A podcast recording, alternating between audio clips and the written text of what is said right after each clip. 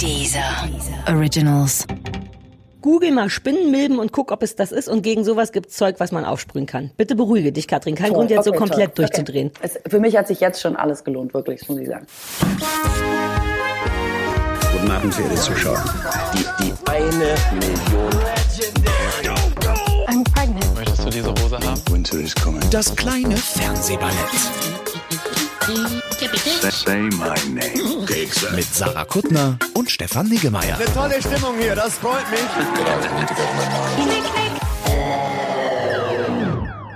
Es hat endlich geklappt, der Micky Beisenherz ist da. Yeah, endlich ist Micky Beisenherz im Podcast. So cool, dass du da bist, Micky. Super gerne. Ich habe alles möglich gemacht. Ihr wisst ja, wir haben lange nach Termin gesucht. Es war schwierig, aber jetzt, ich wollte es einfach ermöglichen und deswegen bin ich heute hier. Du machst aber auch viel, Micky. Ja, ich bin sehr beschäftigt. Ich bin der bestbeschäftigste Mann in der Showbranche und deswegen ist es einfach oft knapp. Aber für euch finde ich natürlich immer eine Lücke. Weil du Fan bist, ne, von uns, weil wir für dich die Besten auf der Welt sind. Ich bin ein großer Fan von euch. Ich bin ein richtiger Fanboy von ziemlich vielen Sachen. Aber von euch bin ich wirklich richtig Fan. Okay, cool. Eigentlich wollten wir Katrin Bauerfeind hier haben, aber wir dachten, ach, die ist immer laut und dann ist die, mit der wird man ja auch immer verwechselt. Schwierig. Lieber endlich den Micky, die ist super schwierig. Ja, die ist einfach schwierig und deswegen machen wir uns nichts vor. Es ist besser, dass ihr mich eingeladen habt. Es ist tatsächlich besser, dass wir dich eingeladen haben. Sarah, du wirst auch dauernd mit Katrin Bauerfeind verwechselt? Du auch, oder was? Ja, klar. Ja, bei Stefan höre ich es dauernd, auch wenn ich mit dir unterwegs bin, dann kommen die Leute sagen, Charlotte, Katrin, ihr zwei auf einen Haufen, dass man jetzt, kannte ich ein Autogramm und ich unterschreibe dann immer mit Nora. Ja, weil das ist das Einzige, was man machen kann. Ich unterschreibe immer mit Maybrit Willner. Stimmt, ist das dein die alte Frau, wie die du aussiehst? Ist das ein Thema? Ich kriege immer Birgit Schrowange. Was nicht so schlecht ist, weil die gut aussieht, finde ich. Ja, aber irgendwie... Ja?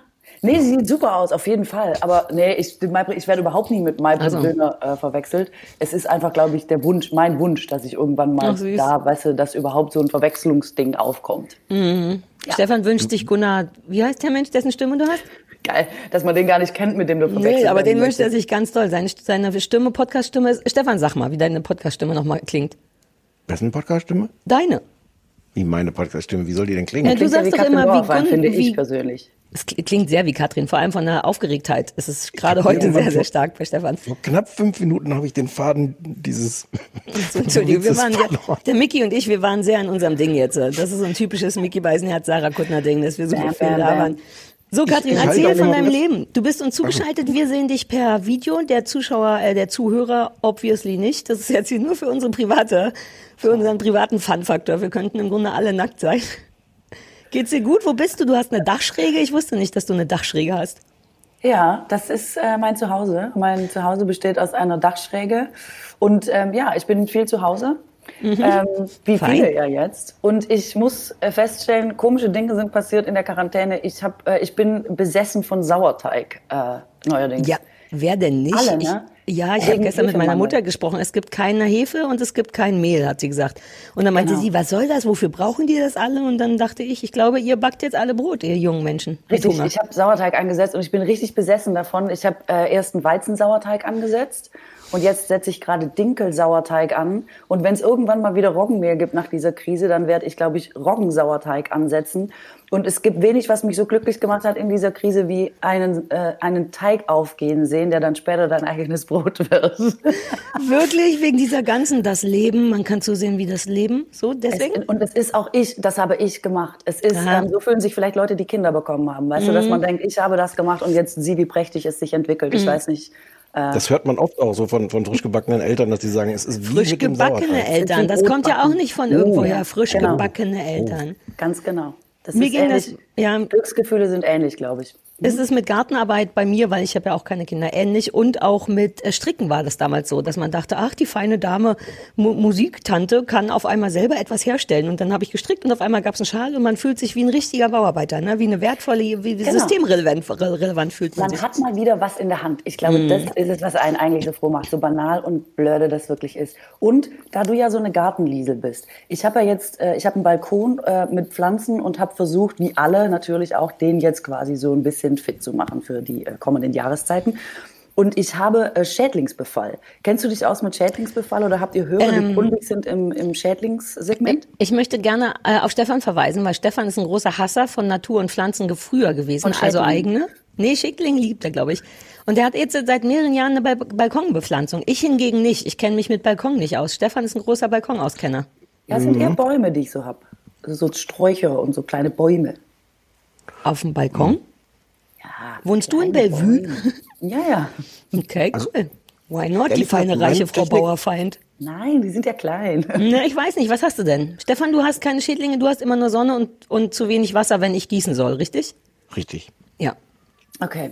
Also ich habe spinnenartige Schädlinge, die sich um die Blätter weben und dann... Das sind Spinnenmilben, ohne Scheiß, Spinnenmilben. Hatte ich letztes Jahr, Entschuldigung, jetzt werde ich kurz sehr aufgeregt, die hatte ich letztes Jahr im Garten tatsächlich auch, und man kann dann sich einfach so ein Pulver kaufen gegen Spinnenmilben, heißen die sehen aus wie ganz kleine Läuse in einem eingewickelten Spinnennetz, ne? Als wenn... Und trocknen die Blätter von außen so weg?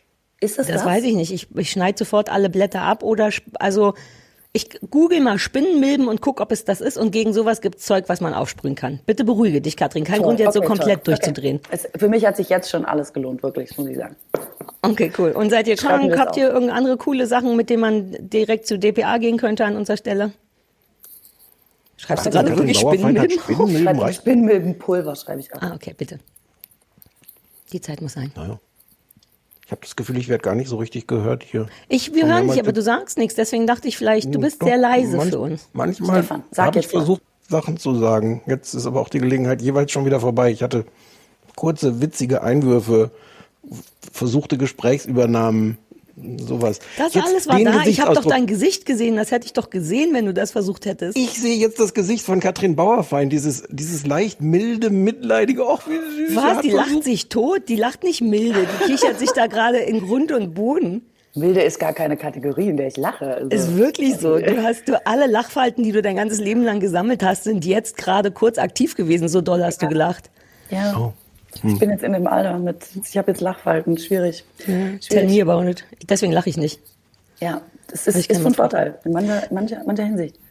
Aber gut, ihr macht wirklich Quarantäne und alles, ihr hängt viel zu Hause rum, ihr backt, ihr habt eine gute Zeit. Arbeitest du trotzdem irgendwie? Ich mache jetzt das, was alle auch machen, Comedy-Programm schreiben und so, lese aber vorher noch ein paar Bücher. Mastering Stand-Up habe ich gerade zuletzt gelesen. Wirklich? Kann jetzt auch wirklich ein gutes Programm wird und so. Wirklich? Ein bisschen einlesen in die Thematik. Ja, ich mache so Sachen, zu denen man sonst nie kommt. So Bücher über Comedy-Programme lesen und dann Comedy-Programme schreiben, mit denen man wahrscheinlich nie auf Tour geht. Aber hey, wer weiß, vor allem wie lange die Krise noch geht. Da kann ja noch viel rauskommen. Aber ich sehe, Stefan will jetzt was sagen. Aha. Du bist die Erste, die ich spreche, die sagt, ich mache jetzt die Sachen, zu denen man sonst nie kommt. Alle anderen sagen, ich würde jetzt so gerne die Sachen machen, zu denen man sonst nie kommt, aber raff mich nicht dazu auf. Hatte ich auch. Ich hatte wirklich so 1-2 Wochen, wo ich wirklich, als alle aktiv geworden sind, live gegangen sind, ich weiß nicht, was alles gemacht haben, ich so völlig phlegmatisch zu Hause saß, geguckt habe, wie alle scheinbar nur darauf gewartet haben, dass dieser Zeitpunkt kommt, wo endlich all diese Kreativität rauskam. Und ich saß einfach 2 Wochen zu Hause und war phlegmatisch und konnte nichts tun. Und deswegen habe ich gedacht, steige ich jetzt mit leichter Verzögerung ein und mache was Nachhaltiges und schreibe mir ein tolles Comedy-Programm, mit dem ich gestärkt aus der Krise kommen kann. Aber das ist wirklich cool, weil ich glaube, dass das echt so einen Kreativitätsdruck gibt draußen, weil nur so 3-4 Leute direkt am Anfang der Krise schon angefangen haben mit, hier, man kann auch drinnen Yoga machen mit einem Wäscheständer und ihr könntet bei der Gelegenheit doch so. Und ich glaube, dass 90% der Bevölkerung, genau wie du und auch wie wir, komplett phlegmatisch, nervös, ängstlich, so ein bisschen, was ist denn jetzt, einfach nur zu Hause gesessen und gewartet haben. Also das finde ich total nachvollziehbar, dass du 2 Wochen brauchtest, um dein erstes Brot zu backen oder was immer, oder ein Comedy-Programm zu lesen. Irgendwas zu machen. Ich habe teilweise auch noch nicht mal was gelesen oder so, sondern echt nur so vor mich hingestarrt und gedacht, ja, ist schwierig jetzt, ne? Ja, scheiße, ja, was mache ich jetzt? Ich muss unbedingt was machen. Nee, ich weiß nicht was, ich mache nix. Ah, vielleicht soll ich, Und das ging einfach solide 2 Wochen so durch. Und dann ist man genervt davon und dann kommt das Nächste. Und dann habt Gott sei Dank ihr euch gemeldet und dann Ich liebe deine Verzweiflung. Ja, ich auch. Falls wir was gesagt hätten, wir mal privat telefoniert, wenn du mal Menschen sehen möchtest, aber das konnte ja keiner wissen, dass aber kennst du das, dass man da wo auch jetzt mittlerweile schon so ein bisschen Angst hat? Also ich bin jetzt auch so daran gewöhnt, niemanden zu sehen, niemanden zu treffen, nur einmal in der Woche zum Einkaufen rauszugehen, super organisiert so Einkaufslisten zu haben, dass wenn sich jemand meldet und sagt, wollen wir mal mit 2 Meter Abstand spazieren gehen, ich so überlege, welche Ausrede könnte ich, weil ich habe gar keinen Bock rauszugehen. Ich will eigentlich, also so wirklich jemanden treffen will ich eigentlich gar nicht. Ja. Es ist total obskur. Und merke aber trotzdem, wenn ich mal mit jemandem rede oder wenn jemand anruft und ihr wisst, ich rede eh schon sehr viel, dass ich so unkontrollierte Laberflashs bekomme, weil ich so wenig spreche die ganze Zeit und überhaupt nicht meinen Soll erfülle, dass ich sonst so einfach brauche, um halt auch mal ruhig zu sein. Wilde Zeit. Dein biologisches Soll, ne? Nee, ich verstehe es, habe ich auch. Mein Gott, die Schuhgröße, machst ja nix. Du hast riesige Füße, ne? Hast du nicht eine 58 oder irgendwas? Ja, 58. Ein bisschen größer eigentlich, aber... Ja. Deine Füße sind... Nee, ich hatte tatsächlich vor 2 Minuten wieder einen super Witz, aber ich weiß auch, wenn die Gelegenheit vorbei ist. Vielleicht müssen wir dich doch ein bisschen lauter drehen. Ja, ist auch leise zu hören tatsächlich ein bisschen. Ich glaube, dass tatsächlich ihr nicht, also man wird es ja hinterher hören auf der Aufnahme, in diesem Podcast, den wir gerade produzieren, dass Leute, also das Publikum kann, glaube ich, hören, wie ich zwischendurch immer mal wieder so einzelne Sätze reinwerfe, die von euch beiden komplett überhört werden.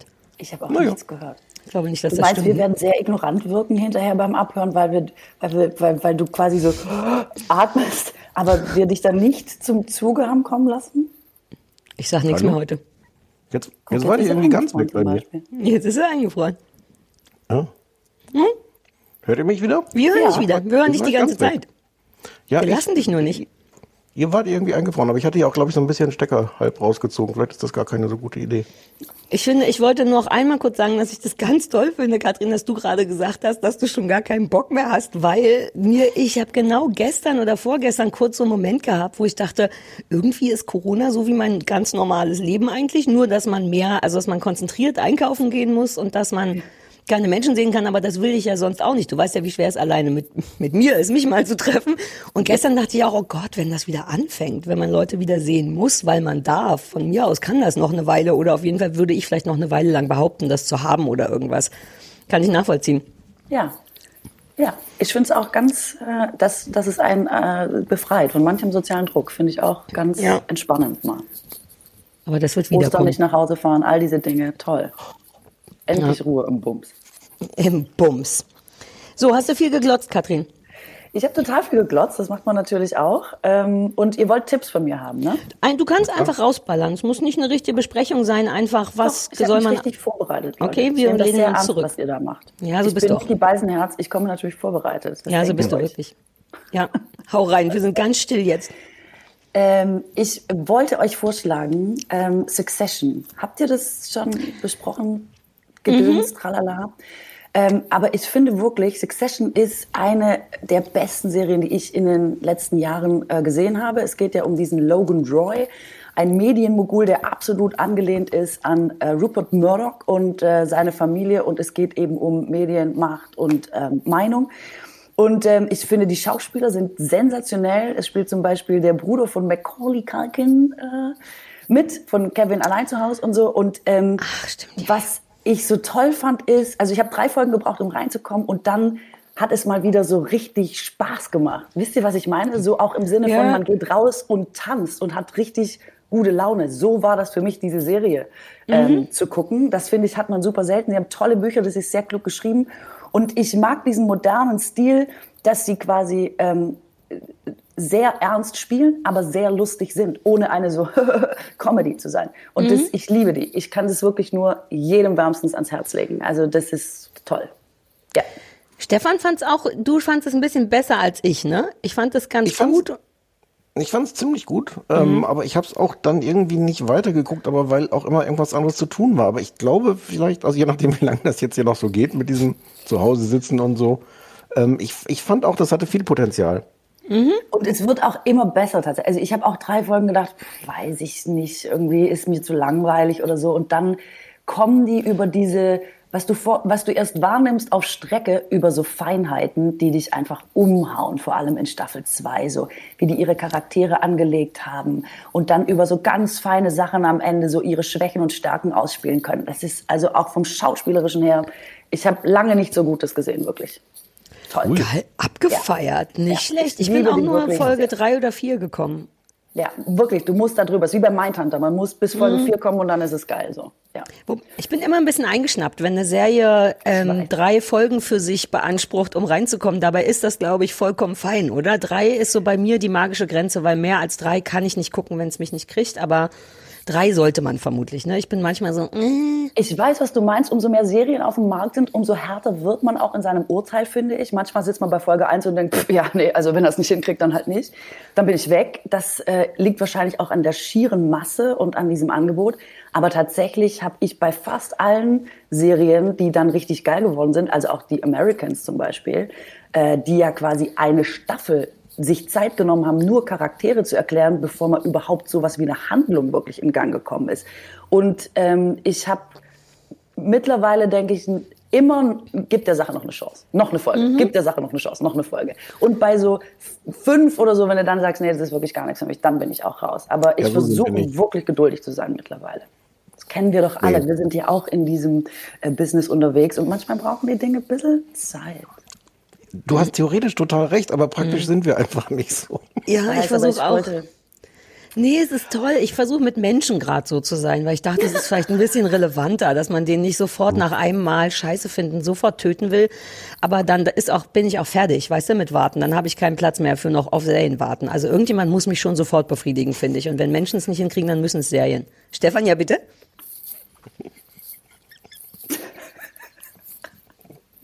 Ich finde, du solltest das wieder mit Serien versuchen, statt mit Menschen. Du hast recht, Serien sind es mehr wert als Menschen, unterm Strich. Und man, ja, das ist richtig. Das ist ein guter Punkt, das ist ein guter Einwand. So ja. Man braucht keine Freunde mehr, man braucht nur noch Serien. Das ist richtig, ich versuche meine Liebe und meine Energie und Abwarten auf Serien. Stefan hat recht, Stefan ist im Grunde mein besserer Psychotherapeut, ist wirklich so. Seitdem bin ich sehr hart und sehr traurig. Ja. Stefan, hattest du The Americans gesehen? Ich habe aus irgendeinem Grund bimmelt es gerade bei mir, weil ich höre das immer von irgendwo. Hattest du es nicht mal empfohlen? Nee, oder? Nee, kann ich gar nicht. Also kann ich auch nur vom Hören und vom so mitkriegen, aber habe ich nie irgendwas von gesehen. Was war das nochmal? Das irgendwie sind so Agenten oder so? In Amerika in Zeiten des Kalten Krieges, die quasi sich als Amerikaner tarnen und eben nachts wildestes Zeug machen und tagsüber normales Familienleben führen. Gegenüber von einem FBI-Mitarbeiter wohnen und so. Ihr wisst, die üblichen Fallstricke im Leben. Klar. Die üblichen Fragen. Was sagst du, Stefan? Vielleicht habe ich doch den Anfang davon gesehen. Das kommt mir jetzt doch irgendwie so bekannt vor. Ich schwöre, dann hast du nicht durchgehalten. Ja, ich muss das auch deswegen jetzt sagen, weil ich wette, also mit etwas Pech haben wir in diesem Podcast auch schon drüber geredet. Nein, ich habe es nicht, also wir haben nicht zusammen drüber geredet und es war keine Hausaufgabe. Insofern kann es sein, dass du nebenbei mal eine Meinung hattest dazu, sowas. Aber gut, da haben wir jetzt schon 2 Serienempfehlungen. Aber das heißt, The Americans eine ganze Staffel durchhalten? Ja, also 4 würde ich sagen. 4 durchhalten, dann, ja. Ich mochte übrigens, dass Katrin gerade die Hand gehoben hat, wie in der Schule. Vielleicht ist das eine gute, das sehen die Zuhörer nicht, aber vielleicht ist es eine gute Idee auch für unser hier Dreiergespräch, dass man sich meldet, wenn man was sagen will und nicht immer da reinquatscht. Stefan, mach du das doch auch. Ja, bitte, Stefan? Nee, das war jetzt nur ein Test. Das war ein Test, okay. War gut, hat funktioniert. Okay.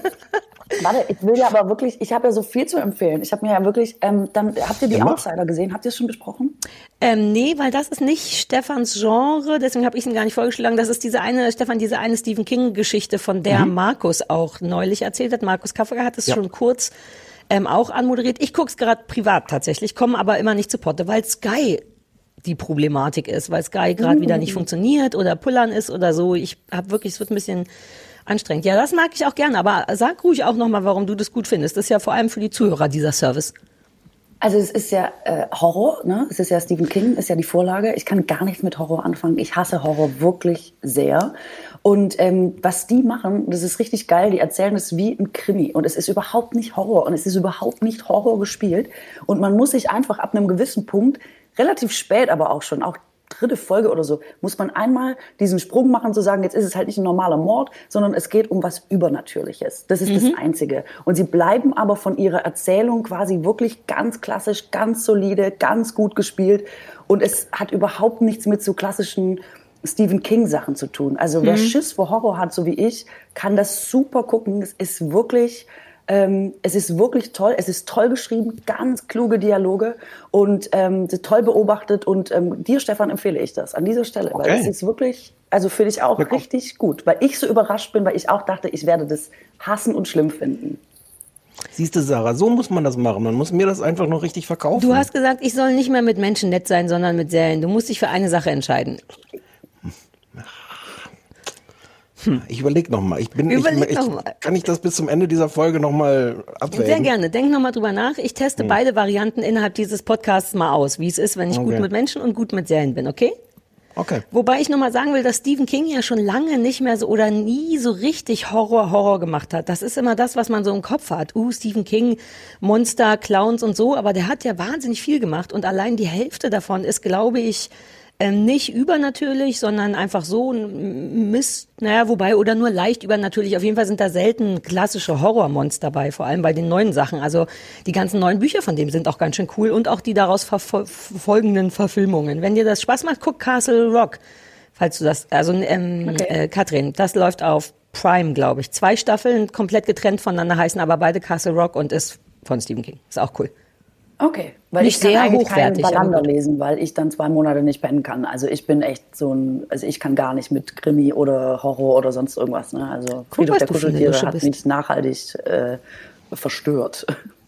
Aber hier dieser komische Reindeer hier, der Hirsch im Hintergrund bei dir, das geht klar, oder was? Ah, den habe ich von meiner Mutter. Es gibt so Dinge, die kann man nicht rausschmeißen, weil sie von Menschen sind, die man liebt. Und das wäre so ein Zeichen, dass man sie nicht liebt, wenn man das wegschmeißt. Vielleicht ist diese Logik nur in meinem Kopf, aber deswegen steht da der Hirsch.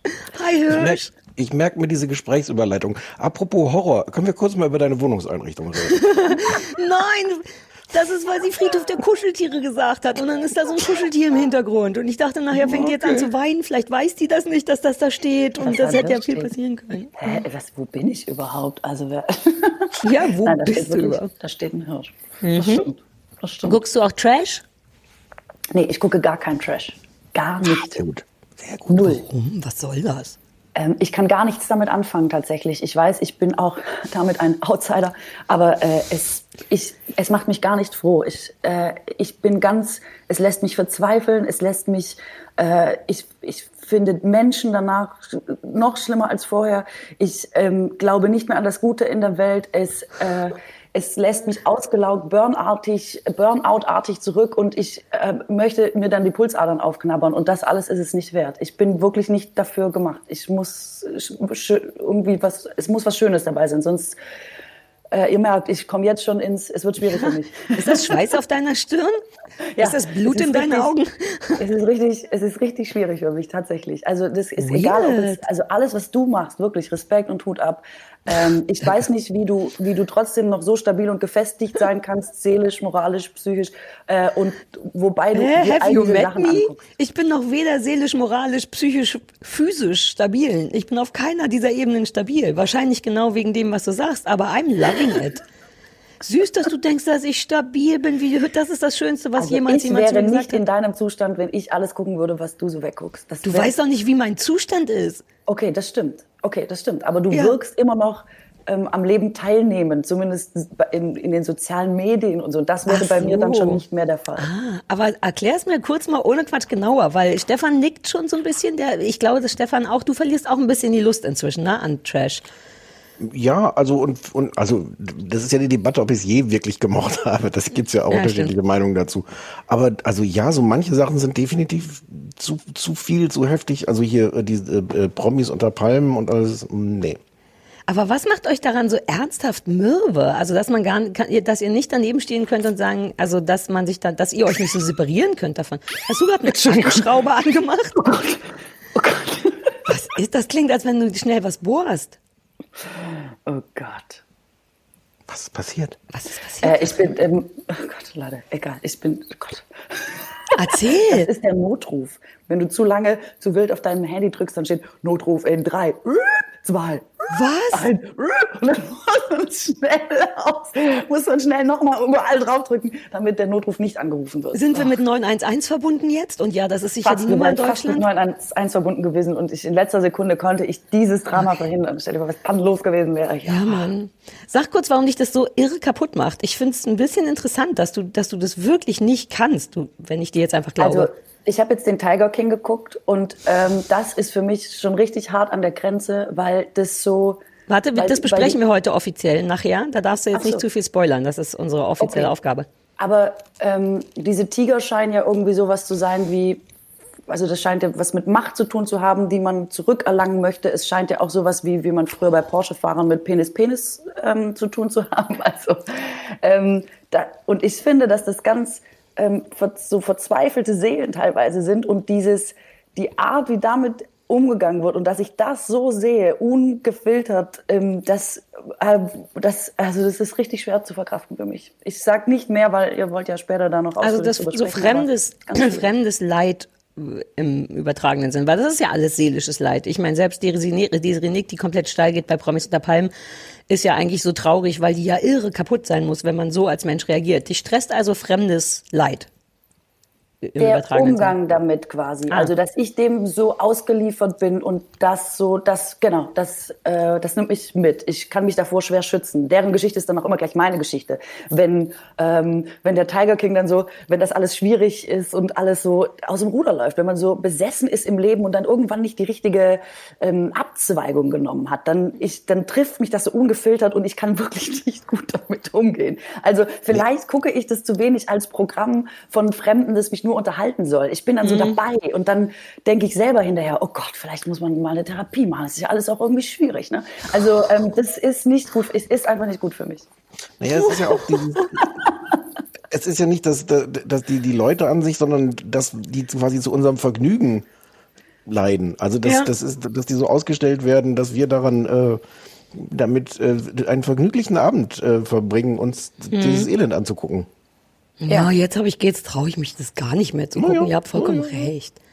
Wobei, ich meine, die haben ja auch, die so ein bisschen Selbstschuld sind ja alle Beteiligten. Ne? Ist ja jetzt nicht so, dass man die komplett an den Haaren vor die Kamera gezerrt hätte und so. Aber vielleicht muss man auch bei Promis das, wie bei Bauer sucht Frau, da so mit einbeziehen, dass manche Leute nicht hell genug sind im Kopf, um diese Entscheidung für sich selbst zu treffen. Weil bei Schwiegertochter gesucht oder wie das heißt, ne, da ist man ja immer so entrüstet, dass die ganzen dummen, in Anführungszeichen, dummen oder einfachen Leute vor die Kamera gezerrt werden und die können das ja alles gar nicht einschätzen. Und bei Promi-Trash sagt man ja immer, naja, die wissen ja wohl sehr wohl, was sie machen.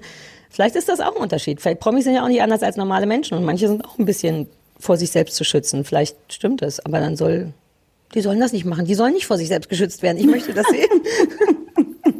Oh Gott, ich bin der schlechteste Mensch hier im Internet, stimmt's? Überhaupt nicht. Ich glaube, dass total, also auch den Quoten nach sind ja mehr Leute auf deiner Seite als auf meiner. Das muss man ja einfach. Ja, weil mehr Menschen schlecht sind auf der Welt als gut sind. Das sind ja nicht alle so wie du, dass du anfängst, weil dass du so empathisch bist, dass du nicht schlafen kannst, wenn es anderen Menschen schlecht geht. Das hat auch sonst nur Mutter Teresa oder wie die heißt. Macht mir ein schlechtes Gefühl. Nein, das muss es nicht.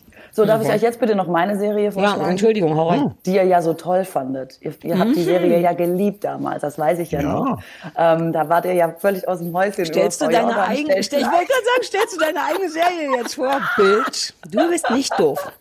Das möchte ich gern aus deinem Mund besprochen haben. Und los. Also, ich möchte sie euch wirklich ans Herz legen, weil es ist ja die erste deutsche Serie, die lustig ist, obwohl es um das Thema Gleichstellung geht. Das hat man ja eigentlich hierzulande nicht mehr für möglich gehalten. Und alle benachteiligten Randgruppen, also alles, was man sich denken kann, wird eben prominent platziert, gut positioniert, gewürdigt und gelacht, weil es ja eine Comedy-Serie ist. Und dann ist es egal, Mann, Frau, Rollstuhlfahrer, Rentner und so, bei uns wird jeder gleichberechtigt diskriminiert. Und für mich ist das die beste amerikanische Serie, die aus Deutschland kommt. Und ich spiele zwar die Hauptrolle, aber ich bin sehr objektiv in der Qualitätskontrolle. Das schwöre ich hiermit bei. Also dafür stehe ich mit meinem Namen. Das ist so unverschämt, wie du dich die ganze Zeit jetzt seit 28 Minuten so vorbereitet hast, dass alle Leute denken, oh, die ist empathisch, die ist zauberhaft, irgendwie ist die besser als Stefan und Sarah. Das macht es mit dir, dass du sowas von Menschen denkst, weil du zu viel Trash guckst, weil das ist überhaupt nicht meine Intention gewesen. Ich habe das als Witz. Ja, Stefan nickt auch. Oh, Stefan hat auch das Gefühl, dass du eine halbe Stunde lang einfach nur... Und um euch zu beweisen, dass es nicht so ist, habe ich euch natürlich noch eine Serie vorgeschlagen, weil also ich zu vorbereitet, ich sollte 3 vorbereiten und das habe ich natürlich gemacht. Das war jetzt wirklich eher ein Witz. Ich möchte kurz noch sagen, dass in Frau Jordan stellt gleich die Hauptdarstellerin sehr, sehr gut spielt. Das hat mir wirklich gut gefallen. Danke. Micky, vielleicht hattest du die auch mal gesehen, die Katrin Bauerfeind. Das war nicht ganz mein Humor immer, hatten wir ja besprochen, aber die Katrin Bauerfeind macht das tatsächlich ziemlich gut. Und ich weiß, wie die sich immer den Arsch aufreißt für ihren Schauspielerkram. Wenn ich mich recht erinnere, war sich da auch die komplette kleine Fernsehballett-Crew einig an der Stelle. Ja, hast du ja vielleicht nachgehört. Wir haben kurz Herzen geworfen. Danke. Ich war damals emotional noch zu nah dran und hatte Angst, ich muss dolle weinen und würde vielleicht auch bis heute nicht damit aufgehört haben. Deswegen, du hast mir ja geschrieben, was du gesagt hast und dann habe ich mich daran hochgezogen, dass ihr fandet, dass ich das gut gemacht habe und habe es nicht nachgehört aus Angst. Es würde mich sehr treffen im Herzen. Nee. Doch. Lass es ruhig dabei. Oh, also, ja, wir fanden dich super. Yeah. Ich weiß, ihr fandet super. Das habe ich auch abgespeichert. Wir fanden dich super, vor allem. Aber du musst jetzt auch noch dazu sagen, dass es jetzt im richtigen Fernsehen läuft, ne? Ja, genau. Das läuft jetzt tatsächlich bei ProSieben in der Primetime. Und ich dachte, das ist vielleicht eh meine einzige Chance. Weißt du, wer weiß, wann man nochmal mit einer Serie bei einem großen Sender um 20:15 Uhr irgendwo läuft. Und ich bin in einem Podcast, wo es um Serien geht. Sorry, verzeiht mir 1000-mal. Es macht total Sinn. Es macht Sinn. Alles fein. Ist nicht schlimm. Das ist deine Bezahlung, dass du hier mitmachst, dass du das nennen durftest. Danke. Ich weiß, ihr wollt mich loswerden, aber ich habe noch eine. Darf ich eine darfst du noch. Hau rein. Nicht, dass ihr denkt, ich wäre jetzt wirklich mit meiner eigenen jetzt reingegangen. Habt ihr The Night Of schon besprochen oder gesehen? Nee. Auch noch nichts von gehört. Ich habe nur eine Folge bislang gesehen und ich will es euch trotzdem vorschlagen, weil es so vielversprechend angefangen hat. Und zwar ist das ein junger Amerikaner, pakistanischer Herkunft in New York, der auf eine Party möchte, zu der er eigentlich nicht darf und deswegen das Taxi seines Vaters klaut, um dahin zu kommen. Und er kennt sich aber nicht aus mit diesem Taxi. Er weiß zum Beispiel nicht, wie das Licht ausgeht, oben das Schild, damit man sieht, dass es besetzt ist. Also steigen Leute in sein Taxi ein. Und unter anderem eine junge Frau, die er attraktiv findet und sie findet ihn offenbar auch nicht so schlecht. Und die fahren zusammen zum Fluss, nehmen da Drogen, landen danach bei ihr, trinken, haben Spaß. Es ist aber auch so ein bisschen weird, ich sag nicht warum. Und haben Sex, alles. Er schläft ein, wacht am nächsten Morgen auf, geht ins Schlafzimmer und sagt zu ihr, du, ich muss los, ist dunkel. Und er macht das Licht an, weil sie nicht reagiert und sie liegt erstochen und blutüberströmt in ihrem Bett. What?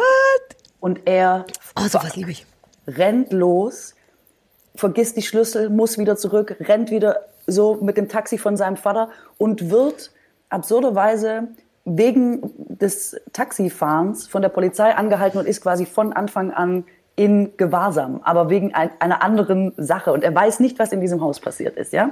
Das ist die erste Folge und ich finde, das ist so vielversprechend von der Story und es ist toll gespielt, dass ich es euch empfehlen möchte, weil ihr könnt es ja dann weiter besprechen. Ich kann sie ja quasi noch nicht vollends vorstellen. Ja, gut. Night Of, wie freie Nacht? Ja. Bei Sky. Ja. Klingt sehr gut. Das klingt wie was, worauf ich Bock habe. Kann sein, dass ich das nachher mal versuche. Cool. Sehr gut. Micky, es war so gut. Endlich, nach all den Malen, wie kompliziert es aber auch mit dir war. Es hat sich aber, für mich hat es sich gelohnt und Stefan hat die roten Bäckchen. Ich sehe es von hier. Ich fand es sogar besser, als ich es erwartet hatte. Also gut, ich kenne den Micky auch schon lange, aber also für Micky war das heute echt nochmal... Ja, du weißt bei Micky nie, was bei rumkommt. Manchmal ist es wirklich, und jetzt war es ausnahmsweise mal eine gute Sache. Ich habe wirklich für euch versucht, noch eine Schippe draufzulegen. Also zu meinem normalen Level nochmal quasi da drüber zu kommen. Nur für euch. Ja. Es war ordentlich Schippe. Es war wirklich cool. Lass uns unbedingt privat nochmal Schippe machen, wir zwei. Finde ich auch. Bleibt gesund. Wir dringend tun. Ich wollte eine Frage noch wissen. Schmeckt das Brot? Weil das ist ja immer noch, machen wir uns nichts vor, was du backst, das Problem. Man backt eins und dann schmeckt es halt aber wie so ein Ziegelstein. Ja, absolut. Bei mir war das Problem, das Brot sah richtig schlimm aus. Es sah wirklich aus, als hätte ich einen Schädel aus dem Ofen geholt. Also es ist ganz weiß geblieben. Es hat überhaupt keine Farbe angenommen. So muss das erste Brot der Menschheit auch ausgesehen haben. So einfach so ein weißer, harter Klumpen. Geschmacklich top. Also... Wirklich, traut euch daran, das muss die Krise hergeben, dass wir hinterher einfach alle Brot backen können. Wenn's Stefan, fang an mit Brot. Jetzt gibt es ja keine Hefe mehr. Ja, stimmt, gibt keine Hefe. Wir haben noch Trockenhefe zu Hause, ich besorge dir das, ich schicke dir das. Aber Sauerteig ist ja statt Hefe. Das ist ja der Gag. Ach so, ja, genau. Ach, Mist. Ja, du weiß ja jeder. Keine Hefe mehr, wenn du Sauerteig hast. Weil man einfach nur so Bakterien tagelang... Sauerteig ist quasi dasselbe wie Hefe in einem längeren Prozess. Quasi es geht auch auf und gärt und arbeitet mit Bakterien und so. Ja, so viel Zeit und deswegen, das ist doch falsch dieser Tage. Darf man überhaupt mit Bakterien arbeiten dieser Tage? Ja, ich bei mir zu Hause in meinem Privatlabor, ich erlaube mir das. Ah, sind auch keine Viren, ist auch ein Unterschied. Ist auch ein Unterschied. Viren, nein, Bakterien, gut. Ja, genau, die guten Bakterien, da sind die guten Bakterien drin, wirklich. Katrin, danke, dass du mit uns gespielt hast. Danke, dass ihr mich eingeladen habt. Wir können dich gut leiden. Ich hoffe, wir wollen wir nicht mal den Spieleabend machen in dieser Runde und mit Video. Stimmt, wir wollten ja immer mal einen Spieleabend machen. Ja, wollen wir das nicht Videospieleabend? Ist das nicht eh sowieso unser aller Ding viel eher, als dass wir uns wirklich treffen? Sehen müssen. Kann sehr gut sein, Stefan. Wie geht das? Ja, ginge das? Ich bin mir noch nicht sicher, wie das technisch geht. Nee, mit Karten geht nicht, aber man könnte doch was... Ich denke darüber nach. Ich denke darüber noch mal in Ruhe nach. Ich gehe in mein Spielelabor. Ich finde es eine gute Idee. Ich finde alles mit dir eine gute Idee. Eigentlich ist mir kackegal, was du machst, Katrin. Ehrlich, geh doch. Gleichfalls. Es war wirklich eine Freude, euch zu sehen. Es ist ein Highlight meiner Krise, wirklich. Hast du Stefans Kompliment gehört, dass du sehr, sehr gut vorbereitet warst? Ich wollte noch sagen, dass man noch nie jemand so gut vorbereitet, insbesondere wir nicht. Ja, kann sein, sorry, ich kann nicht anders. Es ist schlimm. Umso älter ich werde, umso schlimmer wird's. Ich habe irgendwas am Laufen mit Vorbereitung. Ja, unangenehm, aber wir mögen es trotzdem. Es ist unangenehm. Wir mögen es trotzdem, ja. Jetzt macht ihr ja wieder euer Freestyle-Ding. Ja, wir machen jetzt wieder easy und ohne Vorbereitung. Und die Streberin verabschiedet sich an dieser Stelle mit 1000 Dank und 1000 Küssen. Vielen Dank. Tschüss, Katrin. Macht's gut. Tschüss. Ciao. Tschüss. Komm, wir schmeißen die jetzt raus. Sie hat ja genervt wie Sau. Genervt wie Sau hat die. Ach, ist schon. Hat sich schon selber rausgeschmissen. Ja. War dir das ein bisschen viel, Mädchen? Nee, es ist... Das Ton ist nicht so schön für dich. Es ist tatsächlich technisch ambitioniert, auch weil ich hier sitze. Ich weiß nicht, man hört es auch vermutlich, weil es so halt und so. Ich bin heute zum ersten Mal nicht in unserem Studio. Also bei mir klingt schön. Ich höre Vögelchen. Das könnte aber auch aus meinem Fenster kommen oder aus meinem Kopf. Es gibt vermutlich noch so ein staubsaugerartiges Brumm-Rauschgeräusch. Das ist mein völlig absurd schnaufendes MacBook. Wirklich, das ist relativ neu. Es ist vollgepackt mit der höchsten Ausstattung an allem. Und du machst mehr als ein Fenster auf und der sagt so, ich bin nicht sicher, ob ich das noch schaffe. Ja, aber jeder kriegt den Mac, den er verdient. Meiner ist genauso. Nein, na jetzt nur wegen, weil wir sind doch auch schnell so, ich weiß nicht, ob ich das schon schaffe. I can feel your Mac.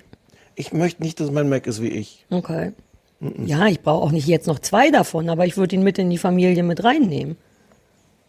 Ja, gut. Jedenfalls sitze ich hier deswegen und es halt so ein bisschen, weil eigentlich wollte ich mich auch ins Bett setzen. Ich hatte das alles schon vorbereitet. Ich habe sogar schon das Seitenschläferkissen strategisch gut platziert. Und dann ist leider das LAN-Kabel wirklich 1 Meter zu kurz. Es ist, glaube ich, 15 Meter lang, aber es müsste 16 sein, um in dein Schlafzimmer zu kommen. Nein, das ist ja traurig. Aber was ist jetzt mal ohne Quatsch, wenn du dein Bett einfach 1 Meter Richtung Tür verschiebst? Das ginge doch. Nee, nicht genug. Ich besorge dir ein langes... Ich möchte dir lieber... Darf ich dir diesen coolen Tisch schenken, den ich mir selber... Ich habe ja jetzt hier im Bettstudio einen Bettstudio-Tisch mit einem aufklappbaren, also wie so ein, ich habe es dir ja schon gezeigt, aber für den Zuhörer ist im Grunde wie so ein Senioren, die im Bett essen Tisch, ne?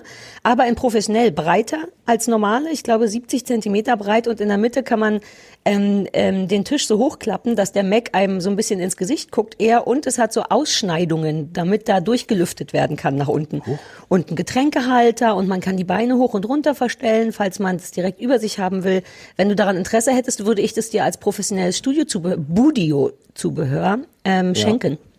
Ich schwanke noch zwischen unbedingt und vielleicht sitze ich dann auch sehr gerne wieder im Studio im richtigen. Na, du kannst ja noch fertig schwanken. Ich meine, die Möglichkeit zu haben, schadet ja auch nicht. Das ist auch für Essen und Glotzen und Arbeiten im Bett gut. Nein, ich möchte das Ding, möchte ich auf jeden Fall haben. Ach, du willst es auf jeden Fall haben, weißt aber nur noch nicht, ob du es benutzen möchtest. Richtig. Fair enough, ich werde es dir sofort kaufen. So, wie ist dein Leben sonst so? Du bist ein bisschen, du wirkst ein bisschen müde trotzdem. Ja, ich bin auch müde. Ein bisschen nölig. Nö, müde, nölig. Naja, so ein bisschen. Nicht? So Folgenöligkeit durch Müdigkeit. Ah ja. Naja, gut, das macht Sinn. Ne? Das ist alles gut, alles gut. Wir können ja direkt anfangen mit der richtigen Arbeit. Ich kann meinen Anrufbeantworter setzen. Was soll die Frage überhaupt? Wie es dir geht, wie die... Na, ich dachte, ich bin ja immer noch hin und her gerissen zwischen empathisch gegenüber Menschen oder gegenüber Serien sein. Das ist auch nicht einfach für mich. Das Mikro ist auch irgendwie... Musst du dich halt mal entscheiden. Ich sag mal die Anrufbeantworter. Ach nee, wollen wir den erst abspielen, den Anrufbeantworter? Dann sagt man dann die Nummer. Ich habe das Gefühl, alles Professionelle vergessen zu haben in den letzten Tagen. Warte, das mit dem Abspielen ist durchaus jetzt ambitioniert. Ich kann dir in der Zwischenzeit was erzählen. Soll ich dir in der Zwischenzeit was erzählen? Auf gar keinen Fall. Fair enough. Meine Tante hat uns Ostersachen geschenkt. Guck mal, was das hier ist. Ich zeig's dir in die Kamera. Kann man es sehen? Ich sehe mich selber gerade nicht. Und zwar... Männersache. Ja, Süßigkeiten für Männer. Ist das nicht oll? Also die schmecken super geil. Ich habe alle aufgegessen, rate für wen die eigentlich waren. Das sind Whisky-Cola-Trüffel. Und das ist super geil, aber es ist nicht total armselig, dass da Männersache draufsteht. Und deswegen dachte ich, es ist nur fair, wenn ich die alle esse. Absolut. Ja. So, spielen wir Sachen ab? Ja. Leg dir bitte was zu schreiben bereit, dass du dir Notizen machen kannst. Es gibt viele Themen. Warte, dann muss ich tatsächlich erstmal Notizen. Ich mache Word-Dokument-Notizen. Kann sein, dass ich super aufgeregt klappere gleich. Okay. Ich hoffe, du hörst es. Hallo, mein Name ist Jasna Fritzi Bauer und ihr seid hier beim Anrufbeantworter vom kleinen Fernsehballett. Bitte hinterlasst uns eine Nachricht. Vielen Dank. Hey Sarah, hey Stefan, hier ist die Frau, die ich verlassen wurde. Sarah hat sich ja gewünscht, dass ich nochmal anrufe, damit wir über Bernd schimpfen können. Ja, das lasse ich mir natürlich nicht zweimal sagen. Bernd hat sehr überraschend und plötzlich unüberwindbare Differenzen festgestellt, nennen wir das mal so. Arsch. Und ja, davor möchte er lieber wegrennen, als daran zu arbeiten, weil das könnte ja durchaus anstrengend werden. Und Anstrengung und Kommunikation war noch nie mein Steckenpferd und wahrscheinlich würde jetzt Sarah, die Pferdeflüsterin, sagen, hier hat das Knotenhals da gefehlt. Mhm. Somit wurde ich dann mit Start der Quarantäne sitzen gelassen. Nicht so angenehm, jetzt mit Liebeskummer hier zu hocken. Aber es gibt euren Podcast, es gibt liebe Freunde, die per Videocall natürlich da sind. Und ja, ich freue mich jetzt schon auf das gemeinsame Schimpfen. Ja, hallo Sarah, hallo Stefan. Hier ist Ann-Kathrin. Und ich würde mich wirklich über die Rubrik freuen. Was gibt's Neues bei Big Brother, wenn ihr die vielleicht zurückholen könnt, liebe Sarah? Ich lebe hier nämlich auch mit so einem Menschen zusammen, der Big Brother hasst. Und ich kann mich mit niemandem drüber unterhalten, was es Neues gibt. Wie hat manche Leute Nerven, die da drin sind? Und auch alle anderen Leute, die ich kenne, wollen sich nicht mit mir darüber unterhalten. Und daher finde ich es echt super, wenn du dich stellvertretend für mich vielleicht mit dir über Big Brother unterhalten könntest. Genau. Und wenn Stefan dazu keine Lust hat, weiß ich nicht. Vielleicht könntest du ihn dann auch einfach auf die Abhust-Taste setzen, stecken oder so. Ja, hallo, hier ist nochmal Ann-Kathrin. Stefan, ich muss mich bei dir entschuldigen. Es tut mir von Herzen leid, dass ich gerade der Sarah vorgeschlagen habe, dass sie dich auf die Abhust-Taste setzen soll. Das soll sie natürlich auf keinen Fall machen. Ich habe so ein schlechtes Gewissen, ich kann es bald nicht ertragen. Hallo, mein Name ist Katharina. Ich habe zwei Sachen. Und zwar wollte ich sagen, dass ich es erstens ziemlich cool fände, wenn ihr eine feste Podcast-Rubrik macht, weil ich mochte das sehr gerne über Hoaxilla und ich konnte davon nur eine Folge hören und habe danach sofort aufgehört aus den Gründen, die du genannt hast, Sarah. Und mich würde sehr interessieren, eure Meinung zu einigen deutschen True-Crime-Podcasts. Und zweitens habe ich gerade angefangen, die letzte Folge zu hören, wo Anita aus Österreich angerufen hat. Und ich bilde mir ein, sie zu kennen. Und Anita, falls du die Anita bist, mit der ich 2001 gleichzeitig Au-pair in Paris gemacht habe, dann grüße ich dich hiermit ganz herzlich. Tschüss. Hallo, hier spricht die Heike. Ich wollte... zum einen mal aufklären, es war ja vor ein paar Folgen die Frage, was Milkfett eigentlich ist. Milkfett ist ursprünglich dafür da, die Zitzen und Euter von Kühen zu reinigen, damit kein Dreck eindringt und die deswegen keine Entzündungen bekommen.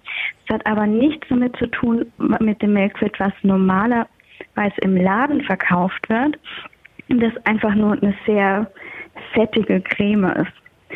Und die, lieber Stefan, auch nicht so gut ist wie die Haut unbedingt. Also es kann helfen, aber es ist nicht so unbedenklich. Deswegen würde mich auch ein Update interessieren, wie es denn deiner Haut aktuell geht. Und ob die Handschuhe bzw. Socken etwas geholfen haben. Hallo Stefan, hallo Sarah, hier ist Jonas. Mit einer privaten Guckempfehlung mal für euch. Mir ist nämlich aufgefallen, dass vieles von dem, was ihr über Prinz Charming sagt, der zweiten Hälfte der Staffel nicht mehr so richtig gilt.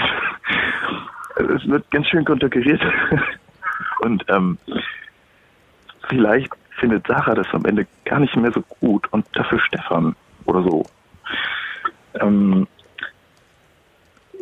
Ich will nicht zu viel verraten. Es gibt dann immer öfter so Momente, wo der Prinz sich halb kichernd mit hochgezogenen Schultern so wegschmeißt vor Lachen, weil ihn wieder irgendein Bewerber mit einem Kompliment überrascht hat, womit er nicht umgehen kann. Und das ist ein bisschen zauberhaft.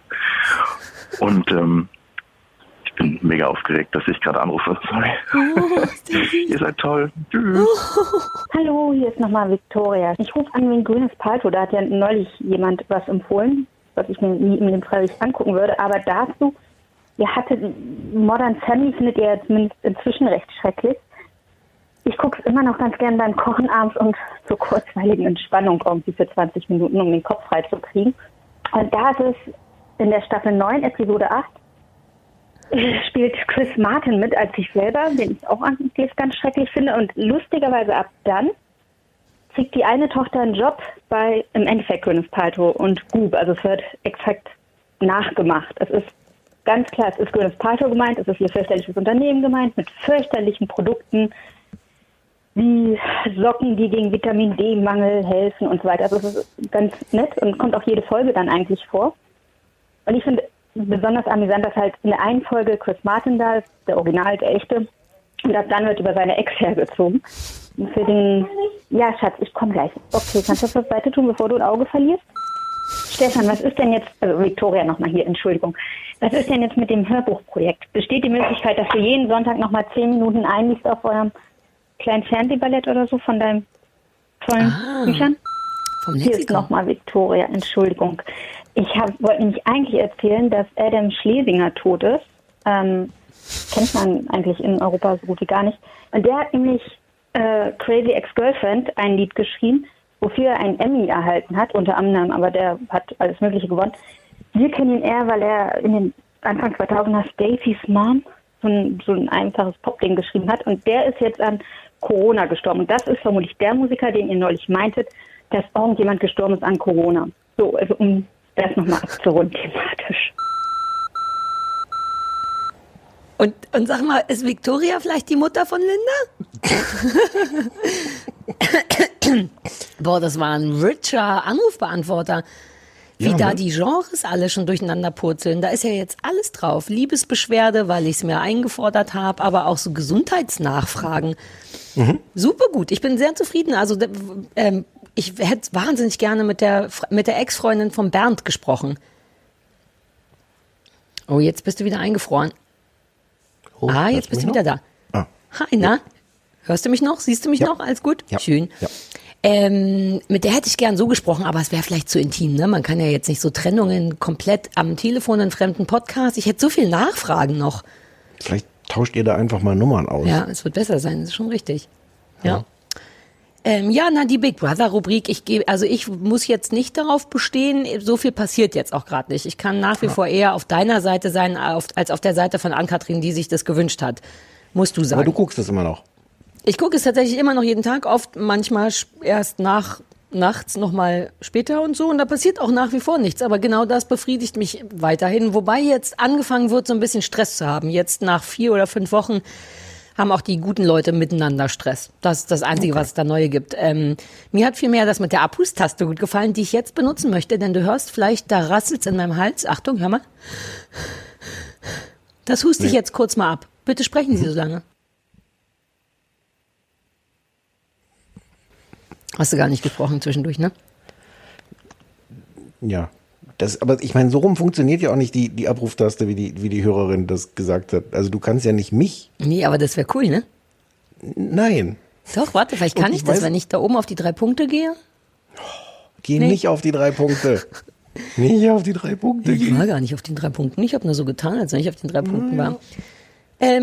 Sehr guter. Bei Prince Charming gibt es, glaube ich, ein Missverständnis, weil du hast das ja zu Ende geguckt, ne? Was habe ich zu Ende geguckt?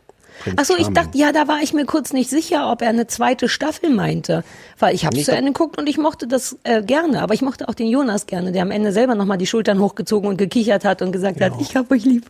Ja. So mit sowas kriegt man mich ja immer. Ich könnte so ein Haut-Update noch machen. Ich habe das irgendwie zwischenzeitlich absichtlich mal aufgehört, weil ich dachte, weiß gar nicht, ob das so ein Dermatologie-Podcast jetzt hier werden soll.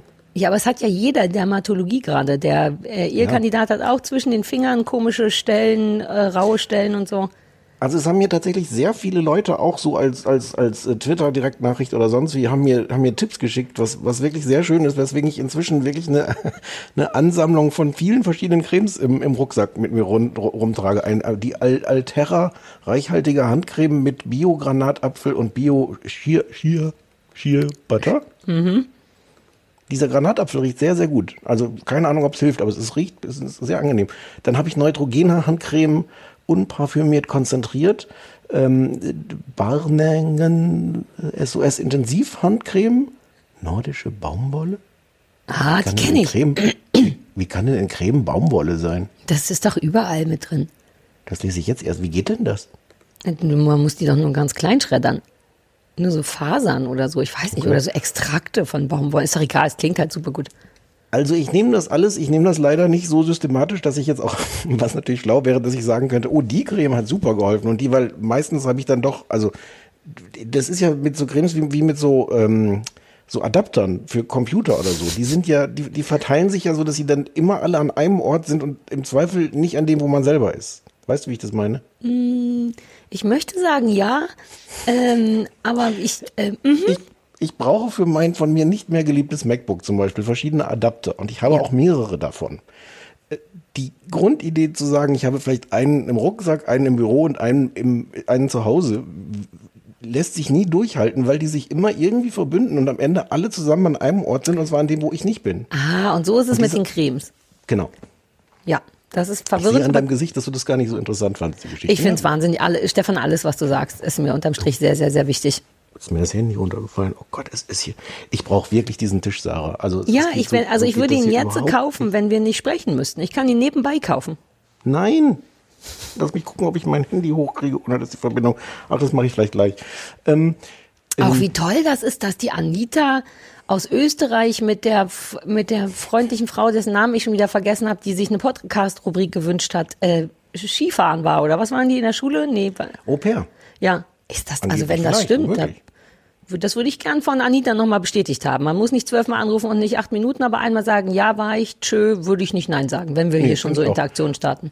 Und apropos 12-mal anrufen, was Victoria, was die inzwischen für einen Ton drauf haben. Wo bleibt denn jetzt dieser Podcast, wo du aus deinem Buch vorliest? Das Buch habe ich ja auch irgendwo liegen, aber ich habe Angst, wenn ich mich jetzt danach bück. Ich könnte einfach mal anfangen. So es ging ums Lexikon, richtig? Um dein Fernsehlexikon und dass du mit deiner Gunnar Günsch-Stimme oder wen du da immer meinst, das einfach nur vorliest, weil deine Stimme so schön ist. Elmar Günsch.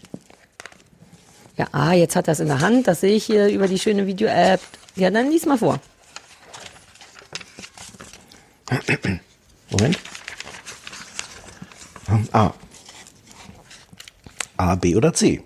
DFF. Na, A. 1961 bis 1963. Erfolgreiche Samstag... Vielleicht muss ich das auch in einem anderen Tonland vorlesen. Ja. Erfolgreiche Samstagabendshow mit Rolf Herricht und Hans-Joachim Prall sowie Schlagern und Sketchen. Im Mittelpunkt steht ein heiteres Musik-Toto-Spiel. In der Programmzeitschrift werden vor jeder Sendung Karten abgedruckt, auf denen 12 prominente Interpreten mit jeweils 3 Musiktiteln A, B oder C angegeben sind. Ein ziemlich kompliziertes Konzept, oder würde heute kein Mensch mehr irgendwie. Die Zuschauer dürfen je einen Titel ankreuzen. Wer alle richtig tippt, kann bis zu 500 Mark gewinnen. Zwischendurch führen Herricht und Preil teils längere Sketche vor. Ich musste zwischendurch ein Foto von dir machen, weil es wäre auch ein guter Videopodcast, wie du komplett hinter diesem riesigen Buch verschwindest und man sieht nur noch so Bart an der Seite raushängen. Das Konzept zu der beliebten Sendung stammte von Wolfgang Stemmler. Der Erfolg basierte vor allem auf dem Komiker und Entertainer-Duo Herricht. Das war ich mache nochmal. Ich komme nochmal rein. Langweilig. Oh, ja. Es ist nicht so schön, wie ich es mir vorgestellt habe, aber es war ja auch nicht mein geheimer Fetisch, sondern der von dem Mädchen. Das Name ich vergessen. Das ist doch hier das DDR-Fernsehen 1963. Wie fandst du das denn damals? Ich habe damals nicht viel ferngesehen. Ich habe viel gelesen. Gerade in den 60ern war so viel gute Bücher sind rausgekommen, dass ich viel gelesen habe. Viel Philosophie, okay, weil ich so bin. Ja. Aber auch viele Sachen mit Natur. Viele Naturbücher gelesen damals. Ja. Ja, das tut mir sehr leid. Und bei vielen Anrufern inzwischen Kinder im Hintergrund entweder versuchen gerade sich Augen auszustechen oder einfach generelle Geräusche machen. Das ist ein bisschen schade. Wir haben den Leuten, glaube ich, vermittelt, dass Kinder hier in irgendeiner Form willkommen wären, weil ich neulich gesagt habe, ich finde es gut, wenn Leute im Park die Kinder müde labern, indem sie bei uns anrufen. Das ist aber eine ganz andere Geschichte. Hören möchte ich die nicht. Ich will schon den müden Teil davon. Deswegen, wenn du mich fragst, waren wir vielleicht ein bisschen zu lasch mit den Hörern. Also ruft gerne an, aber ohne Kinder bitte. Aber ich dachte, so ein Satz wie, vielleicht kannst du dir, solange nicht das Auge ausstechen, würde dich dann schon auf irgendeine Art ansprechen. Der hat mich tatsächlich sehr gekriegt. Hat mir sehr gut gefallen. Hat sie direkt danach aufgelegt, hatte ich das Gefühl. Weil da sind vielleicht Sachen hinterher dramaturgisch in der Nachbearbeitung durch den Produzenten verdichtet worden. Ah, verstehe. Weil sonst wäre ja die Wahrscheinlichkeit gegeben, dass sich da wirklich ein Auge ausgestochen wurde. Aber ich nehme an, das hätte man dann an der Stimme gehört im weiteren Teil des Gesprächs. Man weiß das ja nicht. Wenn man nicht selber so Sachen produziert, dann muss man ja einfach Dinge glauben und... Du musst dem Produzenten vertrauen können. Na, oder halt nicht vertrauen. Nee, ich vertraue dem auch nicht, aber man sollte. Das wäre gut. Nein. Das wäre gut. Ich finde, man sollte dem Produzenten. Wir reden uns hier in falsche Richtung. Gibt es eigentlich was Neues von Linda? Ja, dazu müsste ich jetzt aber das Handy gucken. Achso, ja, dann. Auch das möchte ich fotografieren. Bleib so. Nein, das möchtest du nicht fotografieren. Doch. Oh. Ich liebe, dass du in dem Sessel sitzt, in dem mein meckriger Hund sonst immer sitzt, wenn du auf den aufpasst. Das ist ja der Sessel, wo man dann nicht in 2 Meter Entfernung vorbeilaufen darf, weil der sonst, wenn du da in der Nähe atmest, dann will der einen ja immer töten. Ja. Sollen wir über den gleich nochmal reden, was mit dem alles passiert ist? Mit den 10? Ja, die kommen bald raus. Ja, machen wir. Aber erstmal, was gibt's Neues von Linda? Was gibt's Neues bei Linda? Sagt immer nicht. Ich habe auch Neurodermitis, und zwar an Armbeugen und Gesicht, und ich kratze mich gerade in diesem Moment. Es gibt heute 2 Fakten, weil, ich habe mein Nintendo wieder und ich habe immer noch die perfekte Stadt. Und darüber bin ich sehr erfreut, weil, egal, ihr checkt sowieso nicht. Ich will wieder, was gibt's Neues von Big Brother? Weil ich traue mir das nicht zu, das selbst zu schauen. Und ich habe mir vor 4 Tagen einen Schminktisch eingerichtet, und das ist der einzige saubere Ort in meinem Zimmer. Ich habe immer noch 12 Sekunden und ich weiß nicht, was ich reden soll. Es gibt halt einfach nichts, was man sagen kann. Und jetzt gleich.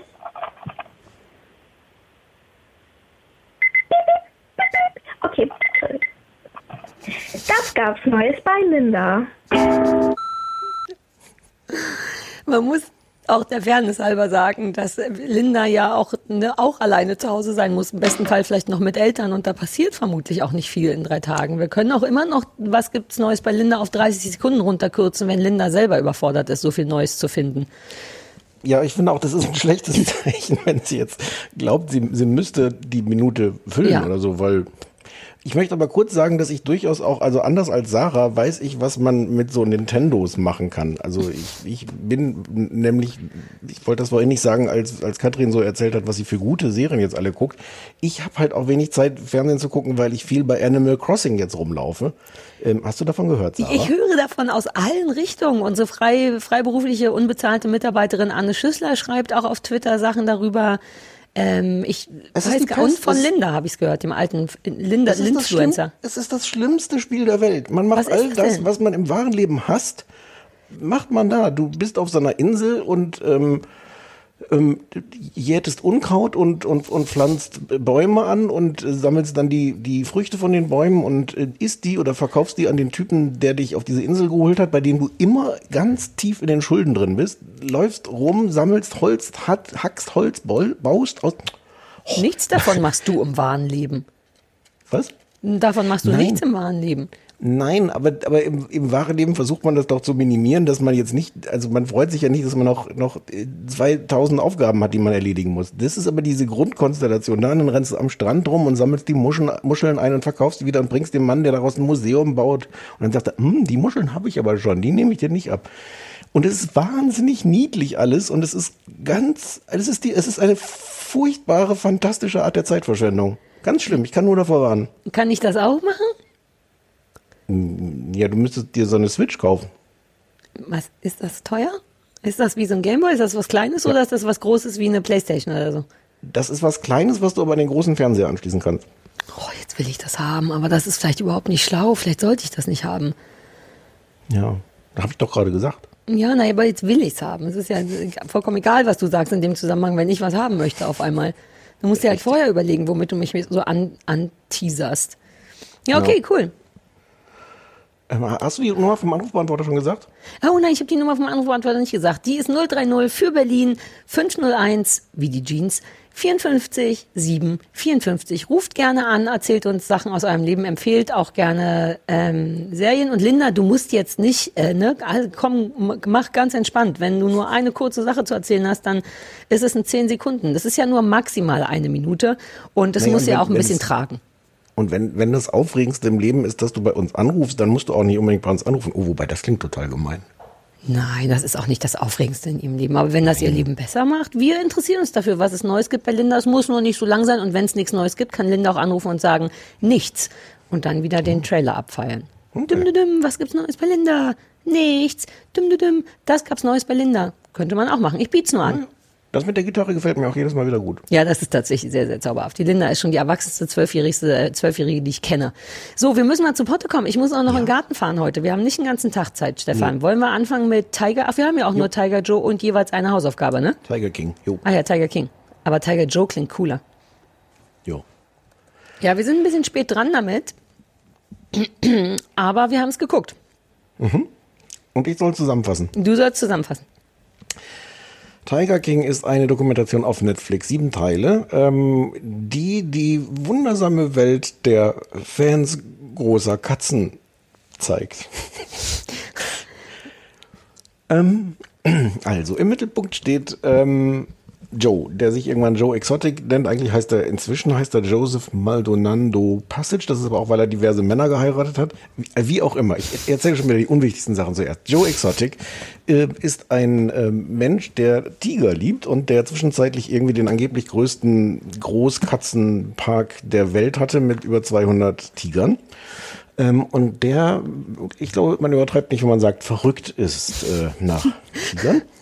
Der ist aber auch sonst in ungefähr jeder möglichen Hinsicht verrückt. Der ist außerdem schwul und er ist waffennah und baut sich da so eine Art Kult auf, rund um diesen kleinen Privatzoo, den er da hat. Großen, mittelgroßen. Diesen Privatzoo, den er da hat.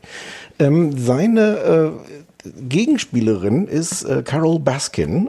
Die betreibt Big Cat Rescue in Florida, hat auch sehr viele Tiger, ist auch verrückt nach Großkatzen, macht das Ganze, aber sie kämpft im Grunde gegen solche Leute wie Joe, die, was man sagen muss, also das Geschäftsmodell von Joe ist nicht nur, dass die Leute da in den Zoo kommen, sondern im Grunde, dass sie Selfies mit Tigerbabys machen können. Es müssen immer wieder neue Tiger gezüchtet werden, weil man braucht eigentlich immer diese Tigerbabys, mit denen man dann diese niedlichen Fotos machen kann.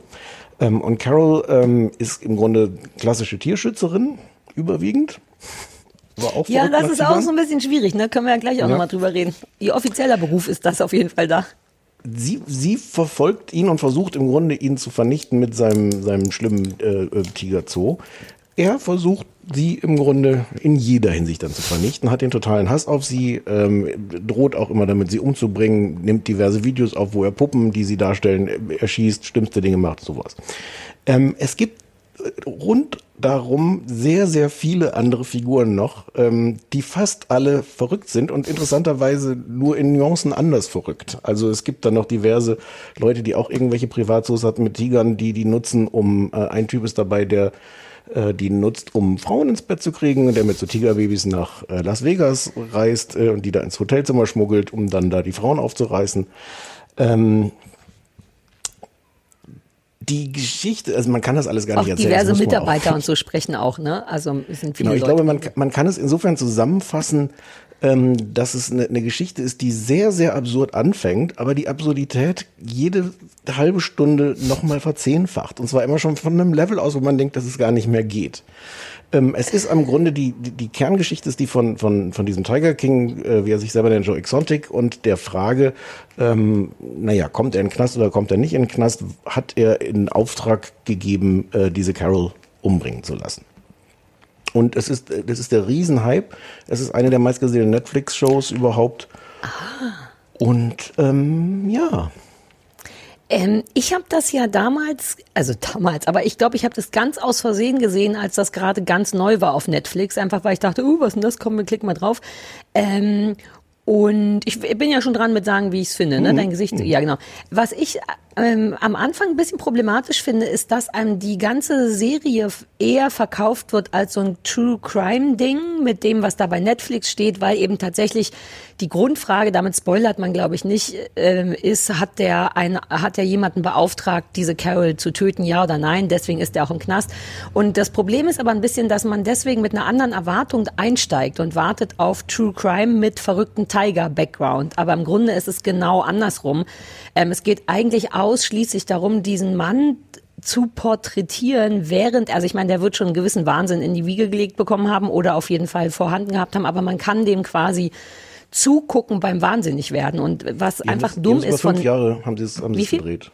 5 Jahre ist es gedreht. Mit wahnsinnig vielen Bildern reden wir gleich auch nochmal drüber, aber ich finde es wirklich so ein bisschen ärgerlich, weil ich weiß, dass ich die erste Folge und auch die zweite noch dachte, aber was ist denn jetzt hier mit Sterberei und Auftragsmord und wer ist die Frau? Und man erfährt das gar nicht. Es wird einem einfach so, also man erfährt es aber nicht so richtig. Das ist einfach schade und unnötig, finde ich. Denn wenn die einfach gesagt hätten, hier ist ein crazy Typ, der hat sich jede Sekunde seines Lebens gefilmt, wir haben all das Material und jetzt zeigen wir ihn mal, wie einer verrückt wird, dann wäre das realistischer und wäre auch genau das, was man kriegt. Und das, was man kriegt, finde ich super. Es ist weird, es ist auch gruselig weird, weil Tiger Joe tatsächlich so unfassbar verrückt ist, dass man im Grunde alle 10 Sekunden mit hartem Kopfschütteln beschäftigt ist. Also der ist wirklich so irre auf so vielen Ebenen. Allein wie viel Waffen, diese Lust an Schießen, und der hat so Sprengstoff im Keller, aus denen er immer so kleine Sprengstoffsäckchen baut, die er einfach irgendwo hinschmeißt oder abschießt. Dauernd explodiert irgendwas. Das allein ist irre, diese Bilderflut, was die alles gefilmt haben, ne? Also zu einem Zeitpunkt wird doch da einer Mitarbeiterin der Arm abgebissen, halb abgebissen von einem Tiger. Aber Gott sei Dank ist jemand mit einem Handy dabei, um dahin zu rennen, während sie gerade einen Druckverband kriegt. Sowas. Es wird gefilmt, wie sich jemand, ohne zu sagen wer, umbringt aus der Perspektive. Also interessanterweise sitzt derjenige hinter der Kamera, dass man das nicht sieht, so eine Überwachungskamera. Und du siehst dann im Grunde nur den Menschen, der das sieht und wie der darauf reagiert, dass sich vor seinen Augen überraschend jemand umbringt. Das ist unglaublich, was die alles haben. Es wird da irgendwas angezündet, davon gibt's Bilder, der explodiert, davon gibt's Bilder, der filmt sich ja auch in diesem weirden, der hat so ein kleines Fernsehstudio, ne, zusammen mit einem seiner Unterstützer, die da alle verschiedene Sachen wollen, auch auf seinem Rücken. Ganz so einen richtigen Reality-Produzenten hat er auch angeheuert, der eine Zeit lang. Also aus Gründen, die man jetzt noch nicht erklären kann, gibt es davon wenig Bildmaterial. Mhm. Aber es ist auf jeden Fall insgesamt sehr viel, und auch, weil der das will. Der stellt sich da, der hat diese Mini-Fernsehsendung, wie gesagt, wie du schon gesagt hast, der schießt auf aufblasbare Puppen, die diese Carol sein sollen. Ich finde auch den Tieranteil irre interessant, weil man natürlich dann so denkt, wow, krass, wie kriegt man das eigentlich wirklich hin, dass so ein Tiger einen nicht tötet? Also ich fand es rein so tierpsychologisch auch cool. Sag du erst mal. Ich meine, es ist so viel, es ist sehr, sehr viel. Der True-Crime-Kram ist wirklich ich finde es nahezu irrelevant. Es stellt sich später nochmal die Frage, ob diese verrückte andere Frau, die ja auch, die Carol, die ist ja in dem Sinne auch keine Tierretterin, ne? Man hat ja immer ein bisschen das Gefühl, die macht das Gleiche wie Joe, wie Tiger King, nämlich Tiere horten und verkauft es aber als so eine komplette Saving-Geschichte. Also das wird da bin ich so hin und her gerissen. Also die Serie stellt sie auf jeden Fall als ähnlich verrückt dar. Mhm. Es gibt inzwischen auch eine lange Stellungnahme von ihr dazu, und die fühlt sich natürlich ganz ungerecht behandelt, und ich finde, es spricht schon einiges dafür, dass das halt so ein dramaturgisch toller Effekt war, zu sagen, wir zeigen jetzt mal, dass die vermeintlich Gute in diesem Gut-Böse-Spiel nur anders böse ist, aber auch gar nicht so anders. Mhm. In der Art, wie sie ihre Mitarbeiter behandelt, in der Art, wie sie die Tiger behandelt und so. Ich weiß nicht, ob das wirklich fair ist, diese Darstellung. Die Frage kann man, glaube ich, auch an vielen Stellen stellen, an dieses an diese Doku, die der ist, glaube ich, vor allem dran, also darum geht, gar nicht irgendwas aufzuklären. Das ist auch insofern nicht wirklich True Crime, weil die es gar nicht so ernst nehmen, rauszufinden, wie jetzt, was es wirklich war, weil die einfach eine solche Masse an sowohl Material haben, wie du sagst, als auch an Personal, dass die total happy sind. Und das ist auch nicht unproblematisch, aber es funktioniert natürlich, das einfach auszustellen, die unglaubliche Verrücktheit all dieser Leute. Und Wahnsinn, also zwei Dinge, die ich gelernt habe. Zum einen war mir das nicht klar, welche Wirkung Tiger und so Großkatzen auf Menschen haben. Ja, dass man Babytiger in ein Hotel schmuggelt und damit ernsthaft auch raue Mengen Frauen abgreift. So dringend, also das ist weird, aber... Ja. Und dieser ganze Machtfetisch zu zeigen, eigentlich ist das nicht okay, dass ich hier mit so einem Tiger jetzt in so einem Käfig bin, aber ich kann das. Und wenn der was will, dann halte ich ihn auch irgendwie fest. Es gibt auch mehrere Szenen, die ich sehr, sehr schön finde, wo dann doch kleinere Haushaltsunfälle mit Tigern passieren. Ja. Und dann die Männer, denen dann halt gerade mal so der halbe Arm abgekratscht wurde, dann so sehr angestrengt versuchen, dazustehen und zu sagen, nö, ist gar nichts passiert. Ich habe den Tiger komplett unter Kontrolle. Bitte filmen Sie nicht den blutenden Unterarm. Ja. Die sind alle verrückt. Ich will nur kurz mal eingreifen, dass diese Frau, der Arm abgebissen worden ist, dass die später ja dann die Ansage bekam, wir können den retten, den Arm, bedeutet aber 2 Jahre Reha. Und sie sagt, nein Mann, ich muss zur Arbeit, mach den ab. Und dann geht die einfach aus dem Krankenhaus mit einem abgeschnittenen Arm direkt wieder zum Tiger, weil der gefüttert, also so genau war, aber so wie kaputt alle sind, die da mitspielen. Aber die ist ja eine der vernünftigen Figuren. Die sagt hinterher so viele vernünftige Sachen, die ist definitiv nicht mal halb so verrückt wie die meisten. Und vor allem nicht so böse, wie viele böse Menschen in dieser Serie mitspielen, die nicht nur verrückt sind auf so eine lustige Art, sondern die wirklich andere übers Ohr hauen und vernichten wollen und bedrohen und scheiße behandeln. Ja. Es gibt einem, deswegen, das ist so ein bisschen das, was Katrin vorhin gesagt hat, also das gibt einem nicht wirklich so den Glauben an das Gute Nein, natürlich nicht. Aber das Ganze, das ist ja wie so eine, sag mal erstmal, wie du es so einfach gefunden hast. Hat dich das befriedigt oder nicht? Ist das cool oder nicht? Also rein auf dem nach dem Unterhaltungskriterium glatte 10. Also es ist unglaublich, das zu sehen, und es wird auch gut erzählt. Man sitzt, wie du sagst, kopfschüttelnd und mit offenem Mund davor und ist jedes Mal, wenn man wirklich, und ich dachte so am Anfang auch so, ja, irgendwie so ein verrückter Typ mit komischen Haaren und Tigern, wie aufregend wird es sein? Es ist wirklich, es geht immer noch eine Stufe drüber. Ja. Von daher komplett super. Aber bedrückend. Dann habe ich halt so ein paar Fragen, ob das alles ethisch wirklich so in Ordnung ist, und so ein paar Sachen sind, also diese Szene, wo ein Mensch sich umbringt und wir sehen das, was du vorhin beschrieben hast, und wir sehen, die Überwachungskamera filmt den Typen, der ihn sieht. Mhm. Zum einen weiß ich nicht, ob man sowas ausstrahlen soll, obwohl das wahnsinnig, auch da wieder auf dem Unterhaltungslevel, wahnsinnig gut funktioniert. Und es ist ja auch fast zu perfekt. Also zu sagen, natürlich könnte man das nie zeigen, wie der sich umbringt, wie der sich erschießt. Ja. Aber du kannst irgendwie die Reaktion zeigen. Das heißt, dass ausgerechnet an der Stelle die Reaktion gefilmt wurde, nicht die Handlung, ist fast spooky. Ja, so es ist perfekt. Ja. Vielleicht ist es auch, aber ich meine, die wären ja da kein. Glaubst du, findest du es so zu perfekt, dass du es ein bisschen in Frage stellst, oder bist du nur geflasht davon? Weil ich fand die Reaktion ganz schön überzeugend, ohne jetzt da groß zu verraten. Aber ich weiß, dass ich die Reaktion nochmal zurückgespult habe und dachte, what? Weil man ja selber so überrascht ist, dass das jetzt passiert. Das wird ja auch überhaupt nicht anmoderiert oder so. Und dann denkt man so, was? Und spult nochmal zurück, weil man gar nicht fassen kann, auch wie der Mensch darauf reagiert, der das sieht. Ich glaube weniger, dass das irgendwie gefaked ist, aber ich habe so ganz viele Fragen, wie viele von diesen Aufnahmen man wirklich verwenden sollte, die da drin sind, die teilweise auch heimlich gefilmt wurden. Plus der ganze Effekt ist, das erzählt eigentlich die Serie selber auch, dass dieser Tiger King vor der Kamera nochmal eine ganz andere Persönlichkeit entwickelt. Sobald du die Kamera drauf hältst, produziert er sich, also zum einen, weil er dann gerne vor der Kamera steht und sich in so einen Thron setzt, aber auch, weil er dann plötzlich Leute scheiße behandelt und sich so richtig produziert. Das heißt, du siehst, also eigentlich könnte man auch fragen, ist das wirklich eine gute Idee, all diesen Charakteren nochmal so einen 7-Teiler zu widmen? Ja. Also man darf das zumindest fragen. Wie gesagt, ich habe das mit größter Faszination und Unterhaltung gesehen, aber man kann schon da so ein paar Fragen dran stellen.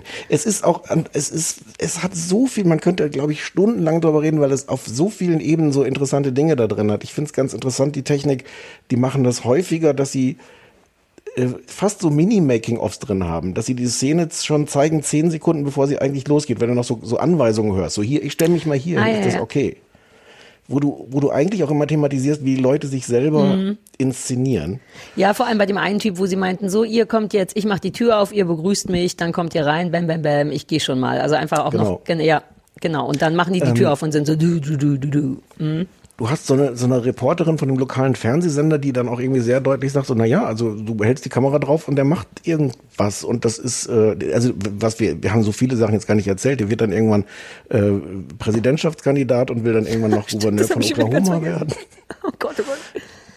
Ich meine, wir müssen auch noch mal kurz darüber reden, dass der schwul ist, weil das wirklich, also für mich war das noch mal so eine doppelt- und dreifache Wendung, weil der ist, falls jetzt jemand das noch gar nicht gesehen hat, was wahrscheinlich fast unrealistisch ist, ne, der ist ja so eine weirde Mischung aus wie so White Trash Trump-Wähler mit überall die amerikanische Flagge auf dem Schlüpper, aber eben auch mit Strasssteinen dann noch und mit Make-up und Kram, und der wirkt aber auch, also ich meine, das ist vermutlich dann, bin ich schon wieder in Richtung Homophobie, aber der wirkt auch gar nicht schwul, weil der so viel Waffen in der Hand hat, dass man immer das nicht so richtig sieht einfach, hat aber dann auch Ehemänner, mehrere, die, was ja auch so traurig ist, ne? Also die beiden Jungs sind so irre traurig, weil sich, spoilert man, wenn man sagt, dass die,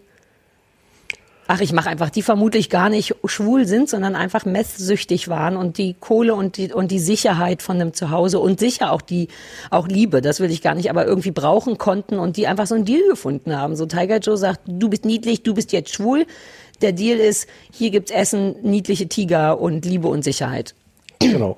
Und Waffen und geile Fahrzeuge, ja, und rosafarbenes Camouflage, wenn du es haben willst. Ja, weil ich will nicht, dass ich da jetzt so wahnsinnig von Ahnung hatte, aber ich schwöre, dass ich schon zu Anfang dachte, ich habe nicht das Gefühl, dass die beiden schwul sind. Und dann denkt man, naja, aber das steht mir gar nicht zu. Das Einzige, ne, man sieht es ja auch nicht jedem an und so, wenn man so denkt, mein Gaydar geht nicht an. Und am Ende merkt man aber, siehst du, ich hab's gewusst, mein Gaydar funktioniert doch. Und wie traurig das aber ist, weil die ja schon auch richtig heiraten und auch viel körperliche Nähe haben, gleichzeitig von dem dann aber auch unterdrückt werden und so. Allein dieses Beziehungskonstrukt ist so verrückt in dem großen Ganzen drin noch. Es ist so viel da drin, auch diese Drogengeschichte, also das schleicht sich erst so nach und nach da rein. Du siehst bei dem einen, der nur noch so 1,5 Zähne im Mund hat, was halt eine Folge davon ist. Ich glaube, wenn man sich ein bisschen auskennt, hätte man das auch sofort wissen können. Ja, aber ich denke auch immer nur, die putzen sich keine Zähne. Mhm. Ja. Oh, da kommt ein Hund. Zeig es mir in der Kamera. Ich sehe selber gar nicht. Ich habe den Hund auch lange nicht gesehen. An jeder Aussehen rutscht dann hier irgendwann. Ja, ist doch egal. Bam, bam. Das ist mein... Hallo. Ja, hallo. Weiter kann ich es gerade aus technischen Gründen hier nicht drehen. Mir fehlt dein Hund. Drogen, Crystal Meth, genau. Szene. Wo du ja auch sagen, also das spielt offensichtlich eine sehr, sehr große Rolle, warum die Leute so kaputt sind und so scheiße sind und sich so verhalten, wie sie sich verhalten. Das kommt aber auch nur so ein bisschen so, mit so ein bisschen Verzögerung kommt das irgendwie, wird das thematisiert. Und auch da, also es gibt wirklich auch Szenen, wo die irgendwelche Leute interviewen und die Leute quasi während des Interviews so, sagen wir, einschlafen. Ah, das habe ich gar nicht auf dem Schirm. Das Bewusstsein verlieren. Ich habe den Drogenteil gar nicht richtig als inhaltlichen Teil dessen wahrgenommen. Aber du hast total recht. Nee, aber das meine ich auch. Das wird so ein bisschen so nebenbei erzählt, wo man auch sagen könnte, müsste man das so als Dokumentarfilm mal nicht ein bisschen ernster nehmen, wie viele der Leute, die du interviewst, im Grunde wirklich gerade nicht bei Sinnen sind. Immer so. Es ist wirklich verwirrend, weil ich finde, es wirft ganz viele interessante Themen auf. Nimmt die selber nicht ganz ernst, aber die kann man dann auch selber nachdenken. Du kannst auch jetzt irgendwie nachgucken, er hat diesen Wahlkampfmanager, der auch eine der vernünftigeren Figuren in dieser Serie ist, wo man sich fragt, warum macht jemand sowas? Das war, glaube ich, sein erstes großes Ding oder so, ne? War der nicht relativ jung, der Wahlkampfmanager, und dachte einfach, egal, machen? Genau. Ja. Der macht jetzt so eine Spendensammlung irgendwie auf GoFundMe oder irgendwas, weil der zum Beispiel auch sagt, er hat nie sich eine Therapie leisten können, nachdem er diese versehentliche Selbstmordgeschichte da irgendwie gesehen hat. Ja, stimmt. Also es ist im Grunde das Dilemma von Reality-TV steckt da schon an vielen Stellen auch drin, dass es als fantastische Unterhaltung funktioniert und du so an manchen Stellen aber auch sagen kannst, ist das eigentlich wirklich das, was wir als Unterhaltung uns angucken sollten? Aber es ist Es ist aber ein sehr guter Punkt, Stefan. Ich vergesse das nur immer, weil irgendwie vielleicht muss man auch jetzt mal ohne Quatsch, vielleicht muss ich da mein Auge mal ein bisschen mehr aufmachen, weil ich dazu neige, von all diesem geilen, aufregenden, unfassbaren Zeug so weggeschwemmt zu werden, dass ich wirklich immer nur denke, alter Falter, und gar nicht mehr darüber nachdenke, ob es vielleicht wirklich, nur weil es super geile Bilder sind, ob man muss ja nicht jedes Bild angucken, was geil ist. Das vergesse ich. Aber dafür hast du mich ja. Ich bin ja dann die Stimme, ich bin ja dein schlechtes Gewissen dann. Und ich habe es trotzdem sehen können vorher. Ich kann es sehen, ich kann komplett auf der Welle reiten von wegen, wow, was ist das hier? Und dann kannst du mich später einnorden und trotzdem durfte ich all den Fun haben. Aber es gibt jetzt auch die nächste Welle, die es darum geben wird. Es gibt jetzt irgendwie, also zum einen ist Trump gefragt worden bei einer Pressekonferenz, bei einer dieser Corona-Pressekonferenzen, ob er denn den Tiger King begnadigen wird. Wie, aber ist der zur Tode, hat der Todesstrafe bekommen? Nö, aber das sagen wir doch nicht, was der bekommen hat. Ach so, ich weiß gar nicht, was er bekommen hat. So egal ist das, ehrlich gesagt. Ich weiß überhaupt nicht, was er bekommen hat. Also für Trump nicht. Trump ist gefragt worden, ob er den begnadigt. Also so die Ebene hat das inzwischen. Warte, was hat er gesagt? Nur wenn er ein Tigerbaby streichen darf? Ich wette. Er hat sogar relativ vernünftig geantwortet, wenn man mal davon absieht, dass es halt eine dieser Corona-Pressekonferenzen, wo man denkt so, vielleicht ist das gar nicht, naja. Aber er sagte so, er wüsste irgendwie nichts über den Fall und hat dann so die Journalisten gefragt, ob sie das denn von ihm, also ob sie ihm das denn vorschlagen würden, ob er das denn tun sollte, den begnadigen und so. Ja. Und die nächste Dreh ist dann, dass jetzt diverse Hollywood-Stars sich schon öffentlich darum beworben haben, die Rolle von Joe zu spielen, von diesem Tiger King. Edward Norton unter anderem gesagt hat, er will das spielen. Das heißt, du hast so die nächste Medienschleife, die jetzt sich darum wieder windet. Und weißt du, wer den gut spielen könnte? Bert Wollersheim. Oh Gott, ja. Der sieht doch genauso aus wie der, oder nicht? Mit den Haaren und dem alten, verknöterten Gesicht und dem kleinen, drahtigen, weirden Körper. Oh Gott, und er hat diesen einen an der linken Augenbraue, dieses Augenbrauenpiercing, was definitiv was nur noch an einem Haar hängt, ne? Was? Was hast du gesagt? Nein, entschuldige, sag du zuerst. Das hängt irgendwie an der falschen Stelle. Ach, das ist nicht am Ende der Augenbraue, sondern so ein bisschen neben dem Auge. Das macht mich ganz nervös. Ja, und das hängt, glaube ich, auch nur noch an so einem Fitzelchen Haut. Ich glaube, das hatte mich irritiert, dass ich dachte, wenn ich da jetzt gegenpusten würde, würde das vermutlich rausreißen.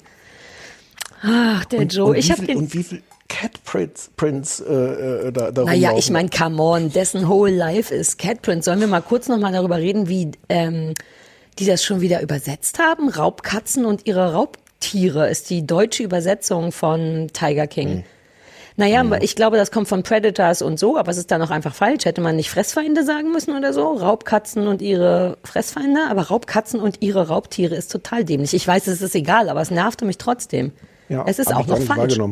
Und man muss doch in Zeiten von heute Sachen nicht mehr übersetzen. Wann hört das denn auf, dass sowas wie Love Actually übersetzt wird in alle haben sich super lieb an Weihnachten.de oder was weiß ich, wie sowas übersetzt wird. Aber weißt du, was ich meine? Ja. Wir können doch alle Englisch. Reicht doch jetzt. Muss doch nicht immer alle so schlimm sein. Oh, also ich habe es geliebt. Ich wünschte, ich hätte es noch nicht gesehen. Es ist schon so lange her wieder, dass ich es gesehen habe. Ich mochte das gerne und ich bin aber auch dankbar für all die schlauen Sachen, die du gesagt hast. Es hat aber auch viele schöne Momente. Ich finde es wirklich interessant, die paar vernünftigen Leute da drin zu sehen, also einfach vergleichsweise vernünftigen. Und ich finde, es hat so an manchen Stellen, weil das alles so wahnsinnig over the top ist. Und dann gibt es so ein paar Leute, die manchmal so Sätze sagen, wie einmal wird der örtliche Sheriff gefragt irgendwie, was denn die örtlichen Leute davon hielten, dass Joe als Gouverneurskandidat antritt. Und er sagt den schönen Satz: It was a source of entertainment. Was ich so sensationelles Understatement finde in diesem Ganzen. Oder irgendein anderer Typ sagt über Joe an einer Stelle mal, his mood swings were significant. Und du siehst, wie dieser Typ einfach schon seit Stunden nur ausrastet und von einem Extrem ins andere verfällt. Und dann hast du einfach nochmal jemanden, der so sagt, als wäre das so ein Newsbericht. His mood swings were significant. Es hat auf sehr, sehr, sehr vielen Ebenen, es ist leider großes Entertainment. Ja, es ist ziemlich gut. Und es ist wirklich so sichtbar, wie viel verrückter der wird. Also man guckt nicht einem gleich verrückten Mann die ganze Zeit zu, sondern alle Milestones nimmt man auf jeden Fall mit. Weil am Anfang findet man, ich erinnere mich nicht mehr, aber ich glaube, ich fand den am Anfang nur so ein bisschen weird und ja, das müsste jetzt alles nicht sein. Aber spätestens als er wirklich diese ganzen Puppen für diese Carol baut und auf, ich glaube, 10 verschiedene Arten beweist, wie man die umbringen könnte mit Sprengstoff. Wie heißt das? Sprengstoff. Nee, naja, so Sachen, die hochgehen, am Kopf oder rammen wir ihr noch irgendwas anderes in den Mund oder den Hintern oder was weiß ich, das ist wirklich irre und das wird immer schlimmer und das sind auch so Momente, wo ich denke, ey, da spätestens da hätte ich auch schon die Polizei eingeschaltet. Dennoch ist das irgendwie egal, so ein bisschen, ob er jetzt jemanden bezahlt hat, die umzubringen oder nicht, also sie ist nicht tot, das sagt man ja schon, aber einfach dem zuzugucken, wie er denkt, es ist eine gute Idee, das zu filmen und auf YouTube zu stellen und zu sagen, töten, töten, töten, irre. Und es gibt, was, das kann man glaube ich auch sagen, ohne es zu spoilern, ich hatte irgendwie auf Twitter geschrieben, dass ich jetzt mit großer Verspätung anfange, das zu gucken und jemand schrieb zurück, Spoiler, es sind am Ende definitiv nicht genug Leute im Gefängnis. Das finde ich, kann man auf jeden Fall sagen. What? Ja, sehr guter Satz. Das ist ja vollkommen richtig. Man hat das Gefühl, warum nur der und der Wahnsinn. Und der und der auch noch. Wahnsinn. Also wir empfehlen es. Man kann ja, jeder kann sich ja seinen moralischen Teil dazu selber denken, aber das ist schon ganz, und es ist auch, ich habe sowas schon lange nicht mehr gesehen und ich gucke viele Dokus, das hat sich auch sehr abgehoben von, naja, wegen dem Inhalt, weil sonst ist immer irgendjemand umgebracht worden und irgendjemand findet jemand oder die Polizei war böse oder was auch immer und jetzt ist es einfach nur ein verrückter Typ mit Katzen. Es ist halt auch so Peak Netflix. Also ich meine, diese Art Geschichten gab es irgendwie von Netflix so nicht, dass die auch so erzählt wurden. Und das ist jetzt so quasi der nächste Dreh nach dieser True Crime Welle. Ja. Also ich möchte mir auch nicht ausmalen. Ich meine, das kommt ja auch noch dazu. Ich hatte ja keine Ahnung von dieser ganzen Szene, dass es das gibt, dass es diese ganzen Leute gibt, die verrückt danach sind, mit Tigern zu kuscheln. Ach naja, das wundert mich jetzt nicht. Ich meine, Welpen, es stehen ja alle auf Babytiere, also du ja auch. Und wenn wir an den Schafen vorbeilaufen und da ist auch nur so ein Babyschaf dabei, dann quietschen wir auch in den höchsten Tönen. Und ich würde es anfassen, wenn es mir jemand in die Hand halten würde. Aber es hat ja mit den Tigern nochmal wirklich so eine komische Machtkomponente von, ich zwinge Tiere, die definitiv eigentlich nicht dafür gemacht sind, in so eine Unterwerfung oder in Käfig und... Aber das ist, glaube ich, nicht das, warum Menschen gerne Tiger streicheln. Das ist sein Ding nochmal. Und er geht das ja, was mich dann mein Herzchen tatsächlich ein bisschen gebrochen hat, war, dass der auch sehr biologisch rangeht. Ne? Du musst irgendwie die Welpen, oder das heißt das sicher anders, aber die Welpen von der Mutter dringend nach 2 Wochen oder so wegbringen, sonst werden die zu eigenständig oder so. Du hast nur so eine gewisse Zeit zwischen der 2. Geburtswoche und ich erzähle totalen Quatsch, aber der 6. Geburtswoche, in der man Tigerbabys streicheln kann und die einem noch nicht wehtun und so. Und das ist natürlich, wenn man so auch als Hundemensch weiß, dass die eigentlich mindestens 8 Wochen, ich weiß nicht, ob es bei Katzen auch so ist, aber die lernen ja auch Sozialverhalten voneinander. Und die werden da einfach sofort rausgegrapscht. Der Tiger kommt aus dem Tiger raus und wird sofort irgendwo hingetragen, sauber gemacht und dem nächsten zahlenden Gast in die Hand gehalten. Das ist schon irgendwie hart. Erinnerst du dich an die eine Szene, wo sie das Tigerbaby dann unter dem Zaun so... Ja, ach, das war doch auch da frisch geklaut von der Mutter, ne? Ja, weil das 3 Sekunden alt. Genau, und das ist dann wohl die beste Zeit, weil die noch gar nichts wissen oder so, um die zu domestizieren, was auch immer. Das ist schon irgendwie fies, aber ich glaube, die Leute haben einfach nur Bock auf, das ist fluffig. Glaubst du, dass so ein normaler zahlender Amerikaner denkt, ich bin stärker als du? Nee, das ist nochmal die andere Ebene. Ich glaube, die wollen einfach mit diesen Tieren, weil das sowas Exotisches ist. Aber diese ganzen Männer, die diese 200 Tiger dann haben, diese ganzen Parks da bauen und so, die haben doch alle den Film, guck mal hier. Und das hat Katrin vorhin ja auch gesagt. An diesen Machtteil habe ich gar nicht so richtig gedacht, aber das stimmt schon. Ich habe mal bei irgendeinem Dreh vor 20 Jahren mit Viva in der Karibik oder irgendwas, gab es da so Haifischburger. Und ich weiß, dass wir es gegessen haben, auch weil das gefilmt wurde. Aber es hatte tatsächlich so einen kurzen Moment, wo man denkt, wow, normalerweise frisst du mich und jetzt fress ich dich. Was absurd ist, weil mich noch nie ein Hai gefressen hat. Aber selbst da hatte ich so einen kurzen Moment von, naja, um ehrlich zu sein, von Macht, total albern und klein. Aber ich kann schon verstehen, dass das mit 200 Katzen und kaum eine tötet einen. Weil das ist ja schon auch faszinierend. Die haben die schon auch in der Hand. Ne? Das finde ich geil. Die kennen sich schon aus mit dem Tier. Weil sie im Zweifel dann eine Pistole haben und weil da irgendwelche... Das ist nicht nur das. Also die können da schon viel Zeit. Ich glaube, dass die wirklich, wenn die eins wissen, dann Körpersprache von den Tieren. Die wissen, glaube ich, wann es ein bisschen enger wird und wann nicht. Und notfalls haben die natürlich eine Knarre, aber... Ja. Erinnerst du dich an den einen Moment, wo ich glaube, es war Joe auch in so einem Käfig alleine mit einem Tiger war und dann wird's kurz ungemütlich und draußen stehen 5 Leute und keiner macht was, aber alle filmen? Das war auch so ein... Ne, auch was sehr Symptomatisches, auch für die Beziehung von allen da untereinander, alle mit dem Handy so. Also wobei, einerseits wurde das da ja so ein bisschen erzählt, so nach dem Motto, da merkt er, dass er eigentlich keine Freunde hat und niemand, der ihm hilft. Andererseits würde ich auch wetten, jeder Angestellte, der an der Stelle aufhört zu filmen, riskiert auch den sofortigen Rauswurf, auch von ihm hinterher. Du filmst mich und wenn ich aus der Halsscharader blute, sonst bist du gefeuert. Ja, kann sein. Ach, wie ich immer naiv da rangehe, ne? wie du immer gleich noch 3 Ebenen weiter weißt. Also das war fantastisch. Jetzt machen wir Hausaufgaben. Ich bin ein bisschen froh, dass du das auch gut fandest. Ja. Naja, hätte auch anders kommen können. Bei dir weiß man manchmal wirklich nicht. Stichwort Hausaufgaben. Ja. Das deutet sich so ein bisschen an, dass dir gar nicht gefallen hat, was ich dir aufgegeben habe. Möchtest du anfangen? Nee. Was ist denn dir lieber? Ja, machen wir schnell. Ich habe dir Casual gegeben, das läuft auf wo? Prime. Und ich habe es dir, um ehrlich zu sein, gegeben, weil ich das auf Englisch der Fans halber gesehen habe und sehr mochte und dachte, du könntest das auch mögen.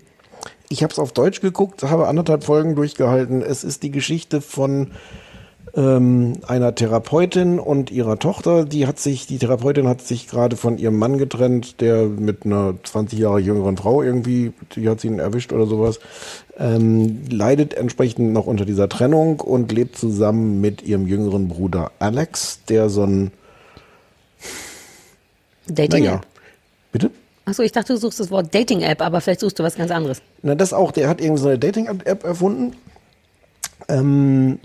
Ich weiß gar nicht, was der sonst irgendwie macht. Auch so ein Frauenaufreißer-Typ irgendwie. Der macht, glaube ich, mehr nicht. Das ist, glaube ich, auch sein Deal so ein bisschen, dass er nichts gerissen hat, außer dieser eine Dating-App. Nichtsnutz ist vielleicht das Wort, was ich hätte sagen sollen. Ja, ich kann damit überhaupt nichts anfangen. Ich weiß nicht, was das soll. Es ist irgendwie Comedy, es macht auch so, es hat so sehr viele, so Sprachwitz. Es ist aber eigentlich nicht gefilmt wie eine Comedy, sondern es ist so alles so gediegen, also eigentlich gefilmt ist es wie so ein Drama, sehr, sehr hochwertig, auch so in gedeckten Farben. Und ich kann damit wirklich, das hat mich an keiner Stelle abgeholt. Es ist Dramedy, hätte ich fast gesagt. Ich hätte es gar nicht als Comedy eingeschätzt. Also auch, würde ich auch gar nicht widersprechen, aber ich finde die alle unsympathisch, uninteressant. Die Tochter ist toll, aber die ist halt auch nur die Tochter da. Mhm. Sie hat noch eine Assistentin, die ist sehr, sehr lustig, die mag ich auch. Ich weiß nicht, was die Serie will. Ich glaube, ich habe es gar nicht verstanden. Also ich habe jetzt auch nur anderthalb Folgen gesehen, aber ich weiß überhaupt nicht, warum mir das gefallen können sollte. Oh, schade. Sag du mal. Sag du mal, was du daran ist ein bisschen schwierig. Ich habe dann auch, nachdem ich dir die als Hausaufgabe gegeben habe, gedacht, ist es vielleicht eigentlich voll undankbar, dir eine Serie zu geben, weil vielleicht braucht man 2 Folgen und so. Ich habe es geliebt, also ich habe es auch auf Englisch gesehen und mein Fehler war, dass ich dir meine englische Variante zu spät geschickt habe und dann musste man es ich kann mir vorstellen, dass es ein bisschen was schon kaputt macht, weil ich fand es genau richtig. Dramedy, es geht schon auch um irgendwie, wie kriegt man sein Leben auf die Reihe, wenn man nichts gerissen hat, außer eine Dating-App und super heiß ist und alle Leute theoretisch mit dir vögeln wollen und eine traurige Schwester aber zu Hause hat und die ihr Leben auch nicht so richtig auf die Reihe kriegt. Mich hat alles daran befriedigt. Die Art des Humors, die Menge des Dramas, dass es eben nicht nur Comedy ist, weil ich damit nichts anfangen kann. Die missmutige Tochter, das ist ja eh eine Position, die ganz oft in Serien besetzt wird. Ja, ne? Also so eine Teenager oder junge Ende, keine Ahnung, um die 20 rum, die vom Leben im Grunde schon fast ein bisschen mehr weiß als ihre Eltern und denen dann quasi beim Scheitern zuguckt. Die sind ja immer geil. Das sind ja so die Darlins dieser Welt eigentlich. Ich finde alles daran cool. Ich finde ihn auch unsympathisch, aber das soll dann, glaube ich, sein. Und das ändert sich natürlich. Die haben, glaube ich, 2, 3 Staffeln ein bisschen. Und ich mag auch, dass die über all diese Staffeln so ein bisschen als eine weirde, dysfunktionale, heißt das so, Familie zusammenwachsen. Mhm. Er mit seiner Schwester, die hassen gemeinsam ihre Mutter. Dann die Tochter, die wiederum alle anderen hasst und so. Ich habe es geliebt, ehrlich gesagt. Und deswegen dachte ich, sonst hätte ich es dir gar nicht gegeben. Ich wollte dich nicht ärgern, nur dass du weißt. Nö, ich hab mich gar nicht geärgert gefühlt. Aber es hat dich nicht berührt einfach. Bitte? Hat dich einfach nicht berührt? Nee, wirklich gar nicht. Okay, dann. Aber kann man also wenn ich dir Geschenke mache. Auf Amazon Prime. Ja, also ich empfehle es trotzdem. Versuch das ruhig mal. Für so Mädchen, die so auch Bock auf Parenthood und sowas alles in die Richtung, geht es ein bisschen. Gut, dann mache ich hier mit meinem Beverly Hills 90, wobei es heißt BH 902010 oder so. Die neue Version von Beverly Hills. Laute Leute im Hintergrund oder bei mir? Bei mir ist nichts. Ich habe sogar alle Hunde ausgesperrt. Fenster ist offen, aber hier im Kiez. Ist bei mir im Hof. Okay. Ja. Sonst hol die doch hoch. Die können ja auch mitreden. Wir lassen ja jeden reden. Ist doch Corona. Vielleicht ist es Micky Beisenherz. Du hast mir Beverly Hills gegeben, aus Gründen, weil auch überall Leute sagen, das ist neu und ich hatte es überhaupt nicht auf dem Schirm. Insofern war ich ein bisschen dankbar, weil ich dachte, mal gucken, denn ich habe ja vor ein paar Jahren, letztes Mal erzählt, mir die alle mal angeguckt, die alten, weil ich dachte, vielleicht könnte ich das nett finden und so. Und ich fand das ja schon ziemlich furchtbar. Auch hier war es schwer für mich, das jetzt zu beschreiben. Ich glaube, ich erzähle nicht so viel von der Geschichte, sondern eher das, was einen interessiert, nämlich was ist mit den ganzen Leuten von früher jetzt los. Das Ding gibt's leider nur auf Deutsch, was mich stresst bei sowas, wenn ich es leicht verstehe. TV Now. Wo die, glaube ich, haben die auch all die alten Folgen da, das weiß ich gerade nicht. TV Now. Nur auf Deutsch, was ich auch merkwürdig finde. Heutzutage kannst du doch, das ist ja wie mit deutschen Übersetzungen von Titeln. Wie schwer ist es, oder ist das sehr schwer und teuer, da noch eine englische Variante drunter zu legen? Muss man dann 2 Rechte kaufen oder irgendwas? Also wahrscheinlich ja, aber ich kann mir auch nicht vorstellen, dass das viel Geld kostet. Ja, weil das ist ärgerlich, nicht sehr, weil es ja eh eigentlich Mist ist. Das kann ich jetzt auch schon mal sagen, das ist großer Mist, aber es ist zumindest ein bisschen interessant, wie sie versuchen, das nicht mistig zu machen und dabei sehr mistig machen. Denn es ist folgendermaßen, das Ding läuft auf Deutsch, es gibt den alten Vorspann, weißt du, diesen Dü-Dü-Dü-Dü-Dü-Dü-Dü und auch genau mit so Greenbox und die Leute kommen so von der Seite reingedreht. Der klassische, ich frage mich immer, ob die sogar auf so Drehscheiben stehen und einfach von so einem Kameraassistenten gedreht werden, damit man sich so richtig in so ein Bild reindrehen kann. Und dann siehst du einfach alle Leute, wie du sie damals schon kanntest und wie man sich damals schon gedacht hat, wie die wohl alt aussehen. Genau das erfüllen die sofort. Luke Perry ist tot, also ist der tatsächlich, der Schauspieler ist gestorben an Herzinfarkt oder so letztes Jahr, glaube ich. Aber wenn man ehrlich ist, dachte man sich damals ja schon, na, das wird kein gutes Ende nehmen mit dem Dylan. Also der ist nicht dabei. Brenda ist voll gepumpt mit Hyaluron, auch so wie man sich das damals dachte. Die sieht aus wie damals, nur dass die Augen tiefer im Kopf drin stecken, was ja immer bedeutet, dass man drumherum aufgepumpt hat. Also die ist glatt, unbeweglich im Gesicht, furchtbar. Kelly, weißt du auch noch, ne? Die Blonde ist genau auf so eine Art, die du kennst die Charaktere so halbwegs, richtig? Nee, das wollte ich jetzt gerade sagen, aber du musst es trotzdem nicht ausführlicher machen, aber ich habe das, glaube ich, nie bewusst geguckt. Ah ja, nee, ich würde es jetzt auch nicht ausführlicher machen, sondern ja, ich würde einfach mal davon ausgehen, dass die Leute wissen, wer Kelly und Brandon und so sind. Kelly, so eine Blonde, damals schon so ein bisschen zickig verkniffen, die sieht genauso aus, wie man sich so erwachsene, verkniffene, blonde Amerikanerinnen vorstellt. Einfach älter, aber immer noch sehr auf Mode und Schickiness bedacht. Andrea war damals die Nerdfrau, die ist irgendwie tough und wir reden immer noch nur vom Vorspann, keine Sorge, es wird nicht so lang insgesamt, aber das ist so das Erste, wo man denkt, so sehen die also aus. Die ist so ein bisschen verwirrend tough und auch merkwürdig, nahezu plakativ lesbisch dargestellt, nur in diesem Vorspann. Und wieder, weil die kurze Haare hat und eine Brille und wieder denke ich, Sarah, reiß dich mal zusammen, du tappst ja wirklich in jede Falle. Aber 20 Minuten später hat sie ihren ersten weiblichen Kuss im Sinne von, mal versuchen. So. Und dann war es wieder so ein Yes, check, sogar ein Fake-Gay da, funktioniert bei mir. Brandon, der hübsche, niedliche, sieht aus wie damals, nur älter. Das steht ihm gut, weil er weniger Babyface hat. Andere Leute spielen, glaube ich, nicht mit. Und dann ist es ein sehr merkwürdiges Konzept, was die haben. Erst kommt so ein komischer Traum, aber eigentlich ist die Geschichte davon, dass die sich selber spielen. Die Schauspieler spielen sich selber, wie sie auf dem Weg sind zu einer großen Beverly Hills Reunion Party. Also ist es so ein bisschen, also ein bisschen ist gut, selbstreferenziell as fuck und selbstironisch. Und da wird sehr, sehr, sehr schwierig. Ich versuch's dir mal in kurzen Sachen zu sagen, auch wenn du die alle nicht kennst, aber die anderen werden es wissen. Brian Austin Green ist der Schauspieler, ist jetzt reich und mit einer berühmten Schauspielerin verheiratet. Dazu muss man wissen, dass der im wahren Leben mit Megan Fox verheiratet ist.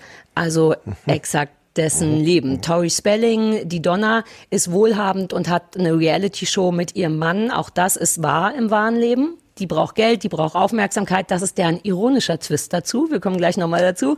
Die anderen, ich zähle sie jetzt vielleicht nicht alle auf, aber Gabrielle Carteritis, das ist die Andrea Zuckerman gespielt hat, die so lesbisch aussah, ist Präsidentin der Actors Guild of America und hat auch krassen Ärger, weil nämlich Jason Priestley inzwischen, der Brandon, Regisseur ist, aber jähzornig und immer Leute schlägt, sodass sie mit ihm jetzt zu tun hat, weil sie ja auf der Seite der amerikanischen Schauspieler ist.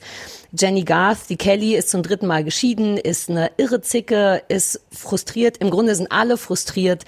Und jetzt kommt so ein bisschen das Problem. Die reisen also alle an zu dieser Reunion, dann passiert das übliche Streit, keiner kann sich leiden, und ich habe auch nicht weitergeguckt, ich habe nur eine Folge geguckt, aber ich glaube, die Hauptidee von denen ist, lass mal selbstironisch sein. Wir stellen uns einfach als total frustrierte, zickige Schauspieler dar, die kein Geld und keine Aufmerksamkeit haben und dann mögen die Leute uns sicher, weil wir so selbstironisch sind. Das Problem ist nur, I don't see the irony. Das ist schon sehr, sehr nah dran an dem, wie es denen, glaube ich, wirklich geht. Keinen von denen hast du danach nochmal in einer größeren, behaupte ich jetzt mal, Rolle gesehen. Keiner kennt die Namen. Du kennst die Namen nicht, du kennst auch die Namen der Schauspieler nicht. Das bedeutet nicht, notgedrungen war es, aber Fakt ist, genauso stelle ich mir tatsächlich deren Leben vor. Also, dass Brian Austin Green mit Megan Fox, da bist du niemand mehr an der Seite. Da passt du auf die Kinder auf und bist ein cooler Daddy. Und ich glaube sehr wohl, dass Jenny Garth, die Kelly gespielt hat, eine frustrierte Alte ist. Und ich weiß, man darf denen das nicht überhelfen. Das Problem ist nur, dass da der Unterschied zwischen das stimmt nicht, wir machen einfach Witze und zur Realität nicht groß genug ist, sondern um ehrlich zu sein, berührt mich das, es macht mich fast ein bisschen traurig, weil ich denke, oh Gott, wissen die Schauspieler nicht, dass tatsächlich 70% von deren echten Frust und deren echten Leben da dargestellt werden und die merken es nur nicht, weil ihnen gesagt wird, ah Kelly, du bist ja eine ganz nette in echt, wir stellen dich einfach als Zicke da, die ein bisschen sauer ist, dass ein junger Clerk im Hotel sie nicht erkennt, weil man erkennt die halt nicht mehr. Mhm. Und das ist wirklich interessant und traurig, weil ich glaube, die dachten, die haben da einen ganz großen Coup gelandet, aber eigentlich ist es fast eine Reality-Show und ich habe es nicht weitergesehen. Der Clou ist eben, die kommen auf dieser Party zusammen, die streiten sich, die sind noch nach wie vor einander verknallt, das übliche, alte Liebe, neue Liebe, bla. Aber auch, alle treffen sich ja da und alle sind frustriert, alle brauchen Geld, alle brauchen Aufmerksamkeit, also beschließen sie, und das ist, jetzt wird so ein bisschen nervig, der dritte Dings beschließen, ein Reboot von 90210 zu drehen. Und da war Gott sei Dank die Folge zu Ende und ich bin kurz mal pipi gegangen.